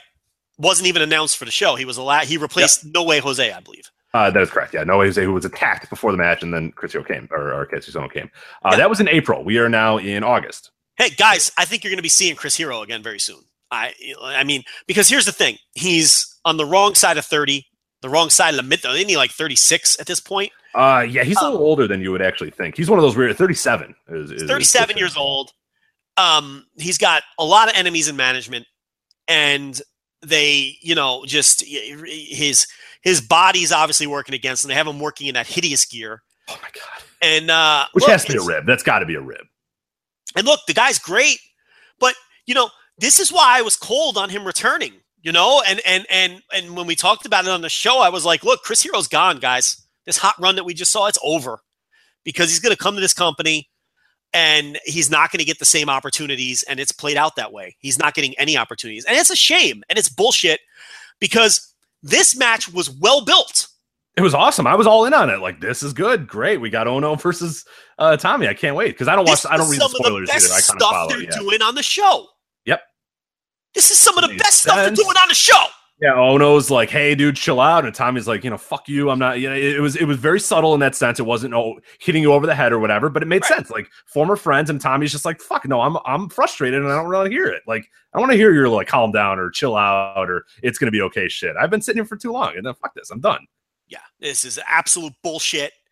and uh, you know, Black is on the winning streak. He'll win this too. Yeah, and, and that's the problem too. Is the time he's going to lose, and it's just like, and then he's going to just be nothing. It's just going to be he existed in this match, and or they'll just continue his uh, story of of being frustrated and and and it costing him match. I don't know, but the point is he should be wrestling Ohno. I don't care what they do here. He should be wrestling Ohno. This is bullshit. This doesn't make any sense.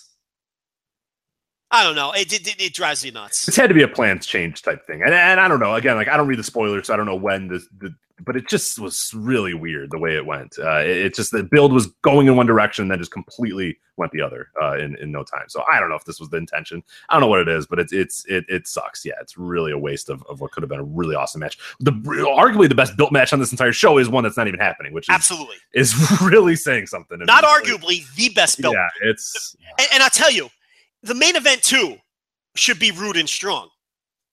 You know, so it's like there's two matches on this show where they, they, keep building that up, and then that's not the match either. Like, yeah, and it, it's like you know, especially coming off the dusty finish and all that. You know, there's two matches on the show where it's the wrong opponent, but uh, you know, that's all right. Uh, the tag team titles here. You got the Authors of Pain, the champions defending against Sanity. Uh, it's Alexander Wolfe and Killian Dain, of course, and of course, thankfully, Eric Young is back so he can scream while things happen. Yeah, I mean, Sanity stinks. Uh, it's a shame because Killian Dain uh, low, has been low key awesome. Did you finally watch that match he had with Drew McIntyre for the number one contendership? Uh, no, I didn't know. Sorry, you did tell me that. Yeah, listen, listen, one, yeah. you need to watch. Listen, I'm, I'm, I'm doing you a favor, okay, pal. You need to watch that match because it was an excellent match. Um, but yeah, make sure you watch that Killian Dain Drew McIntyre match. Um, you know, Sanity stinks. I want them to get called up so they can get off of NXT, which is the best show that this company produces. Um, Authors of Pain, I'm not as high on them as other people are. I'm not as high on them as you are.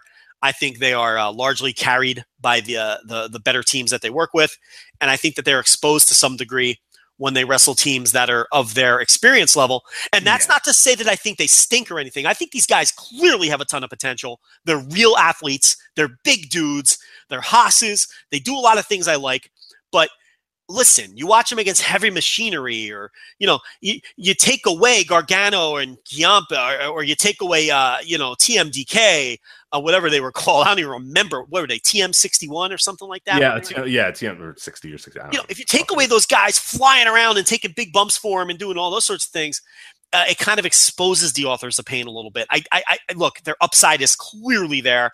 You know, I wish they had different gear. Why are they covering these guys up? They're not fat guys. They're big, strong, athletic, big dudes. You know, you know. But I think their gear works against them. Can we get away from like the SWAT team pants on? Yeah, everybody? yeah. They, they're probably past that. It's it's it's played out now at this point. So yeah, and, and you know, the, and covering up their their he's a barrel chested guy. You know, let's see how big they are and how strong they are. You know, uh, I don't know. And Paul Ellering is a waste of time. I mean, he adds nothing. Um, but uh, but yeah, so I don't know what to think of this match. I know Killian Dain is going to be awesome. Maybe he'll have great chemistry with Akam or Rezar or you know whichever. I can't tell them apart either. Um, the rest of uh, you know Sanity, Nikki Cross. Look, I think she's she's trying her best in this role. I just don't like her character. She's like a little gremlin. I know that's what they want her to do. Um, I'm just not into she, the act. If she was on her own, I think it'd be a little bit better. The fact that it's just aligned with sanity, because we're not sanity fans here. If that's if that's any big surprise uh, to you guys, I mean that that's it's just it does nothing for me. And uh, your author's a pain point. I that's how I've always been with them. Is I think they're a team that that if they're with a team that's great, they can get to the level of that team, or they can have a match that's that that that they don't seem like they're completely out of place with that really good team or whatever. But if it's them that has to lead the the, the match, or them that has to be you know equal with the other team, that there's no way that they're gonna. I mean, they're not ready for that yet. These guys are still oh, they're super, super green. green. Like I mean, yeah, yeah. So so th- th- that's the thing is when they're against DIY, when they're against uh, a revival, when they're against like teams like that, they do great because they can kind of be they can be carried to a certain yes. level, but they can't carry anybody on their own, and they oh, can't. Oh, yeah you know, be the, the focal point of a match or whatever. And this is one that I'm really gonna have to look at and say, ah, man, I, I, I don't know if this match is gonna be great. But again, don't bet on takeovers. You you mentioned that on Twitter a little bit earlier. We can come here, we can preview and be like, ah, yeah, yeah, yeah. But when it's all said and done, it's gonna be a really good show. It's always oh, yeah, really yeah. good. But never bet against takeovers because they're no. always awesome. And and you know the Black Tommy match. I mean, we didn't really. Oh, that'll be fucking awesome. Yeah, even though we hate the booking of it, it's it's gonna be great. It'll so. be 12 minutes of those guys kicking the shit out of each other. And Gargano is gonna have a good match with Almas. I think it could be Almas's best match. You know, this match is the biggest question mark. Would I be shocked if this is a good match? No, I wouldn't be shocked at all if this is a good match. You know, but authors of pain, I mean, they're essentially rookies, so I think that people have gotten I pump the brakes a little with how great they are. For you know, people get a little out of hand. I know people are excited after a great show or a great match. I get it, and I'm not trying to piss in your cornflakes here, but I, I, I just, I don't know. I, I just don't think that they're uh, quite as awesome right at this point in their careers as people say. But uh, NXT Women's Title, and this is going to be the, the, the real discussion around this one is Asuka defending her title against Ember Moon. Joe, is this the time when Asuka loses? Okay, so this is the match I've kind of changed my mind on. I still think Asuka should win, but Ember Moon during you know the, the, the build they did um, on last week's NXT was tremendous. I thought she came off better than she's ever come off, and I agree that she's ready, at least ready for the match now. And I won't be super annoyed if she wins because I really think that was a, a hot segment. There was a bunch of hot segments that really should have been the go home. Last week's NXT was tremendous in that regard. Um, they did angles for all three title matches actually, and I thought all of them came off really well. Um, but Moon especially, and I think she needed that. So I think she's coming into this match hot. Whereas if you asked me last week or the week before, I would have told you that she's not coming into the match hot at all. Yeah, uh, the build has been pretty good. I, have been enjoying it. I'm still of the mindset though that that I don't want Asuka to lose. I don't know that Ember is the one right now in this build in this moment uh, to knock her off. If they're maybe thinking that the Asuka thing's getting a little long in the tooth, then I guess Moon's not a, a horrible choice. But I don't. I, am just I don't know if I'm totally bought in on on Ember Moon yet. I want that when when Asuka loses, I want it to be a very obvious like this person now they run the show here in NXT. You know what I mean? Like that's yes. that's how they used to do title changes in NXT a lot. And this is how now you've built up this this really long Asuka reign. When Asuka loses, she's done. She moves up. You never see her in NXT again. And whoever beats her, that now is the leader of the women's division in NXT. And I don't know that Ember Moon is is quite there just yet right now. Could she be? Absolutely. But I don't know if right now in this moment I would do it, or right now that she's ready for that spotlight right now. So I don't know. Oh, I, I, I, I, absolutely wouldn't do it, but it's not going to annoy me as much as it would have last week because I think sure. I think she has come around to the build. Uh, then the main event, as you mentioned, kind of oddly built because Roode and Roderick Strong's probably been the better built match of the two. But uh, Drew McIntyre uh, back, uh, obviously from the Indies and back in NXT and back in the swing of things and back in uh, main event here against Bobby Roode for the NXT Championship. Do you see a title change here? Yeah, I mean, I think we could. I mean, Roode's going to get moved up uh, at some point, and you know, I could see McIntyre winning this. Um, I, I think that Roode, for all the complaining I do, I end up liking his matches a lot more than you do. Um, I always see them as at the very good level. You know, um, just cracking four stars somewhere in that range, and I think you see them uh, several notches below. Uh, very you're much just, so, yeah. Yeah, you're just not into that old school world champion style that he works. Um, I do um, think that this boring, lazy shit. No, I, I don't hey, think. Listen, yeah. all right, listen, you're a man of strong opinions, my friend.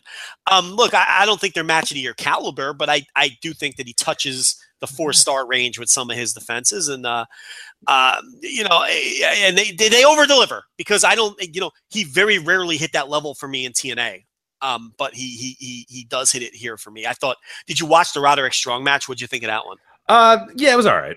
Uh, I, I, hate Bobby Roode. He just does nothing for me, man. Had a, yeah. had a, lot of heat though. The fans are into it. Yeah, yeah. That, that's uh, the problem with me in, these big takeover ones is that people say, "Oh my god, it's awesome! He's working the guy over. He's working this over. He's doing that." But if the crowd doesn't give a shit at all, are you really being a great heel champion? You didn't, you didn't like the Kenta match? No, because he fucking nobody was making noise. I was there. It was like everybody was just like, okay. Like after 10 minutes of beating a guy down and putting him in a headlock and, and working him over and working him over and working him over, if no one's buying into the, the comeback, then what are you doing? Then you're at you're responsible for that being what it is. If you're in control of the match and you're the big time heel that's that's building up the baby face or whatever, you can't have the crowd not give a fuck about the babyface. So, Heel calls the match, right?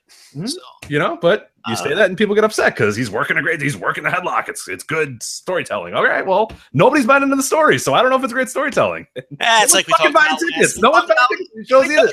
I think we talked about last week. If the story stinks, it doesn't matter if it's coherent. And people aren't buying tickets to shows like they used to. So I guess I don't know. I'm, I, I, everybody doesn't seem to get it, but some people get it, and it's great. That's you know. Yeah, I hear you. The, um, the brand's never been colder, and he's the champion. And you know, nobody cares about a lot of the top end cards, but you know, he's great. He's wonderful. I think it'll be a good match. Yeah, probably. McIntyre's good, so I think it'll be a good match. Um, I think it'll be a good show. Uh, listen, I think it'll be an awesome show because how can you doubt a take? Listen, You don't doubt El Dandy, and you don't doubt Takeover. No, there's right? there's three matches on the show that I am all in on, and I think will be really good. So uh, when you have that, and and Black and Itami is, is one that I really look at of being like that's gonna fucking rule. And then Asuka Ember Moon, they're gonna kill it too. You you know those women's matches always always always deliver. So that's gonna be super cool to see uh, that. And then yeah, the main event and and the tag match, even you know, for me, I'm, I'm a little bit more people are probably gonna like the, the main event than than me. But even if that delivers to some point, you're looking at yet another great match. And the reason why, and we're gonna talk about it when we preview SummerSlam, is that when you have a compact show, you don't need you only need two matches to deliver to you at the end of the time to be, hey, that was a really good show. Hey, that hour and 45 minutes was well spent. Because those three matches were really good. Those three of five matches were important, meant something, and were really good. Hmm. Well, it's a good thing we left a half hour to get through the SummerSlam show because there are 12 matches on this fucking show. There's like 19 matches on the Summerfest here. God. Uh, do we want to call it the SummerSlam or Summerfest or what do we, you know? Oh, I, I like the Bret Hart the SummerSlam. I always I always do the Bret Hart thing now. Like I love Starrcade, the, the SummerSlam. SummerSlam. Yeah. I love it. Shawn Michaels. I, I, he always said everyone's first and last name and then added yep. the in front of every. Shawn the Michaels at the SummerSlam. You and I. Like, yeah, I, I like it. Was, Ric Flair. like, say Rick. Like we know who you're talking about, dude. So. It's. I'm with you though. I think Bret Hart was an excellent promo. I don't know. I think people are crazy. I think he's a great promo. He's believable. He was a promo that was eh, directly to what his character he was. He wasn't a screaming rah rah guy. He was business as usual, or like he you was know, a cocky. Yeah. Like he was just a cocky motherfucker. He was like a jock and he was cocky and he was just you know and that's what he exuded in like he kind of rolled his eyes at the whole idea of all this weird shit happening around him. And he's just like i'm better than all these people. What are you all doing? Like, and he really believed he was the right. best there is the best there was and the best there ever will be. And that's the way he was going to convey it to you. I, i'm with you man because it's not you know it, promos are about being true to your, to who your character is too and i and there was you know very few people who conveyed that like hart did. I think he's a very underrated promo and i know you've always been very strong on that point for mm-hmm. many years because there's people who think he was a terrible promo and i look and he was early in his career. You know he was very oh the hart foundation hart was horrible yeah yeah, no, but but as a singles wrestler, he really came around, and I I always enjoyed Bret Hart's promo. They were cocky and they were on point and they were succinct and they were, you know, he, he was efficient with his words too, which is what I, you know, he didn't. He just basically all of his promos were the same. He'd say the guy's name and then say he's going to kick his ass, and that's all you need out of a wrestling promo in reality, right? I mean, it, you just keep it simple. You know, he's a guy that doesn't want to waste energy on this shit. He's like, this is all dumb. I just want to go out there and beat this guy because I'm better than him. Yeah, and I'm gonna I'm gonna wear my my leather jacket like the Fonz, right? I'm gonna put my arms out and fucking you, you know, and I'm gonna beat this guy up. You know, I like that. And I'm kind of using his cadence now because I'm getting into it. You know, I like a I like a good Bret Hart throw. So let's talk about the Summer Slam. Yeah. I don't even know where to start because this is like this is like the this is like the Wu Tang Clan of wrestling cards. It's ah, just oh, never ending members. Twelve matches. It's like a number of non-title singles matches that you have throughout the show. Um, just yeah, and and this this speaks to the point I was bringing up about Takeover, where you have five matches. Everything's got a, a somewhat succinct story, whether we like the stories or whatnot. Like everything that you're going to watch on Takeover is going to be important. Every match that happens is going to have some overarching thought. Some guy is going to move. Some guy is going to be improved. Some guy is going to be. Hold on a second, yeah. Creech. What? Hold on a second. Are you telling me that Randy Orton Rusev doesn't mean something? Is that what you're implying right now? that this demon Finn Balor versus Bray Wyatt. Are you telling gonna... me Randy Orton Rusev hasn't been a hot, hotly lit feud for months? Is that what you're implying, sir? The bigs, the big, the big match, little shark cage on top. I don't even know what the big match is on there. What is the big? Oh, it's the four way, obviously. Which no, is no, Big Show versus Big Cass. Oh Everyone's yeah, with, with Enzo in the cage. Yeah, Enzo in the cage. Everyone's big. So Enzo's gonna escape that cage somehow, and you know, who knows what's going to happen there. I guess we'll start with that match, huh? Big Show. I guess so. So we got Cass. Big Show, Big Cass, big match, big stakes. Enzo Amore in a big cage above the ring.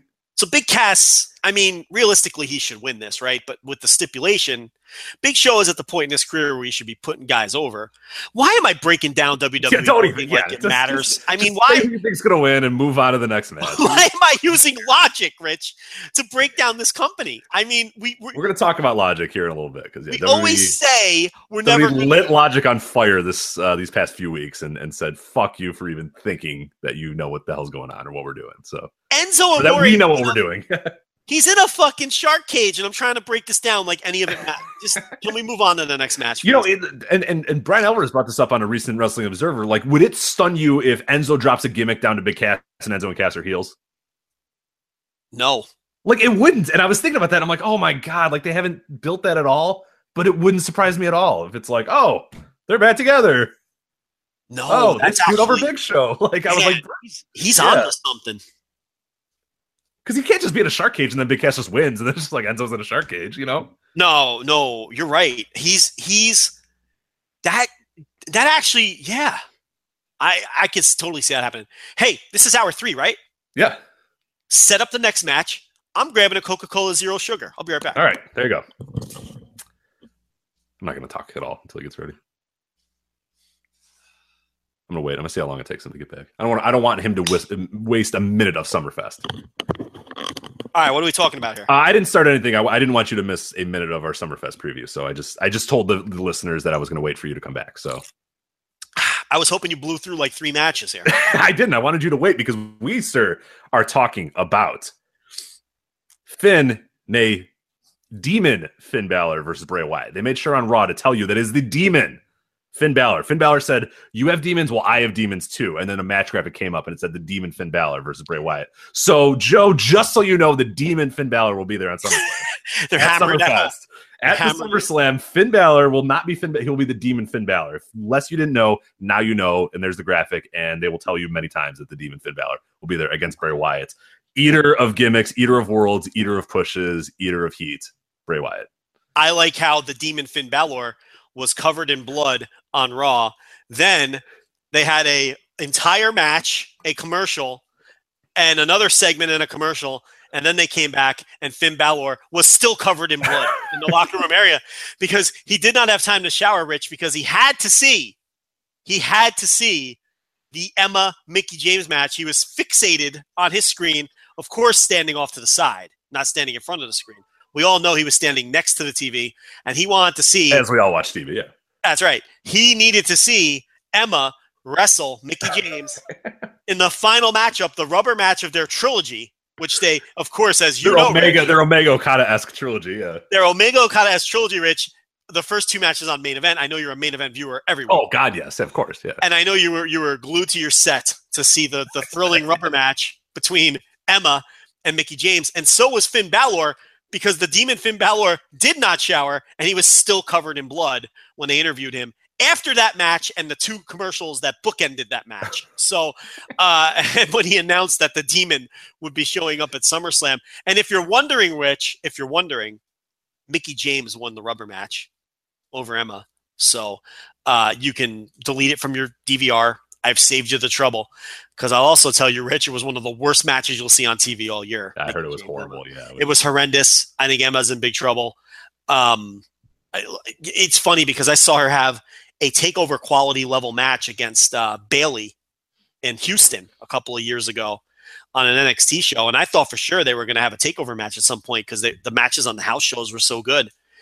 And um, you know, Mickie James is a decent opponent, uh, maybe a little past her prime, but God, it was horrendous. I mean, just a terrible match. But as for the demon Finn Balor, um, I like that they're spreading out the demon appearances. Uh, it seemed like he was doing it every match there for a while. yeah. He was coming out on Raw as the demon, and it's like, uh, okay. Yeah. This Coca Cola Zero Sugar, I got to tell you, it's no Coke Zero. But it's It all right. ha- it's it's all right. I have to concede that it's all right. It's uh it's definitely a step down, but it's drinkable. okay, that's all you Uh, want. It's better than the Coke. I'm never going to drink the full flavor Coke again, but it, it's it's better than that. Um, but it's no Coke. I'm going to miss the Coke Zero. I'm I'm rationing though. I still have like five or six cases. I still buy one every So time you I kind of find mix one. it in, mix it in a little bit. Yes, I mix it in a little bit. Like I'm not concentrating on a delicious beverage when I'm doing the show, so I can have the less delicious beverage. You see what I'm saying? Yeah, It absolutely. doesn't. I'm just right now. I'm just keeping my throat wet so I can continue to communicate because I've been sick. for Moist. You want to keep your throat moist for the rest of the show. moist. I need a nice moist throat, you know, because I've been sick for two weeks, and uh, so I'll use the, uh, you know, zero sugar gimmick. Not the flu though. I've never had the flu. Just like our president, I've never had the flu. So, um, but see, I'm telling the truth, and he's lying. But I'm telling the truth. I've never had the flu. But the the Coke Zero Sugar is uh, keeping the throat moist. Uh, who's going to win this Demon Finn Balor versus Bray Wyatt?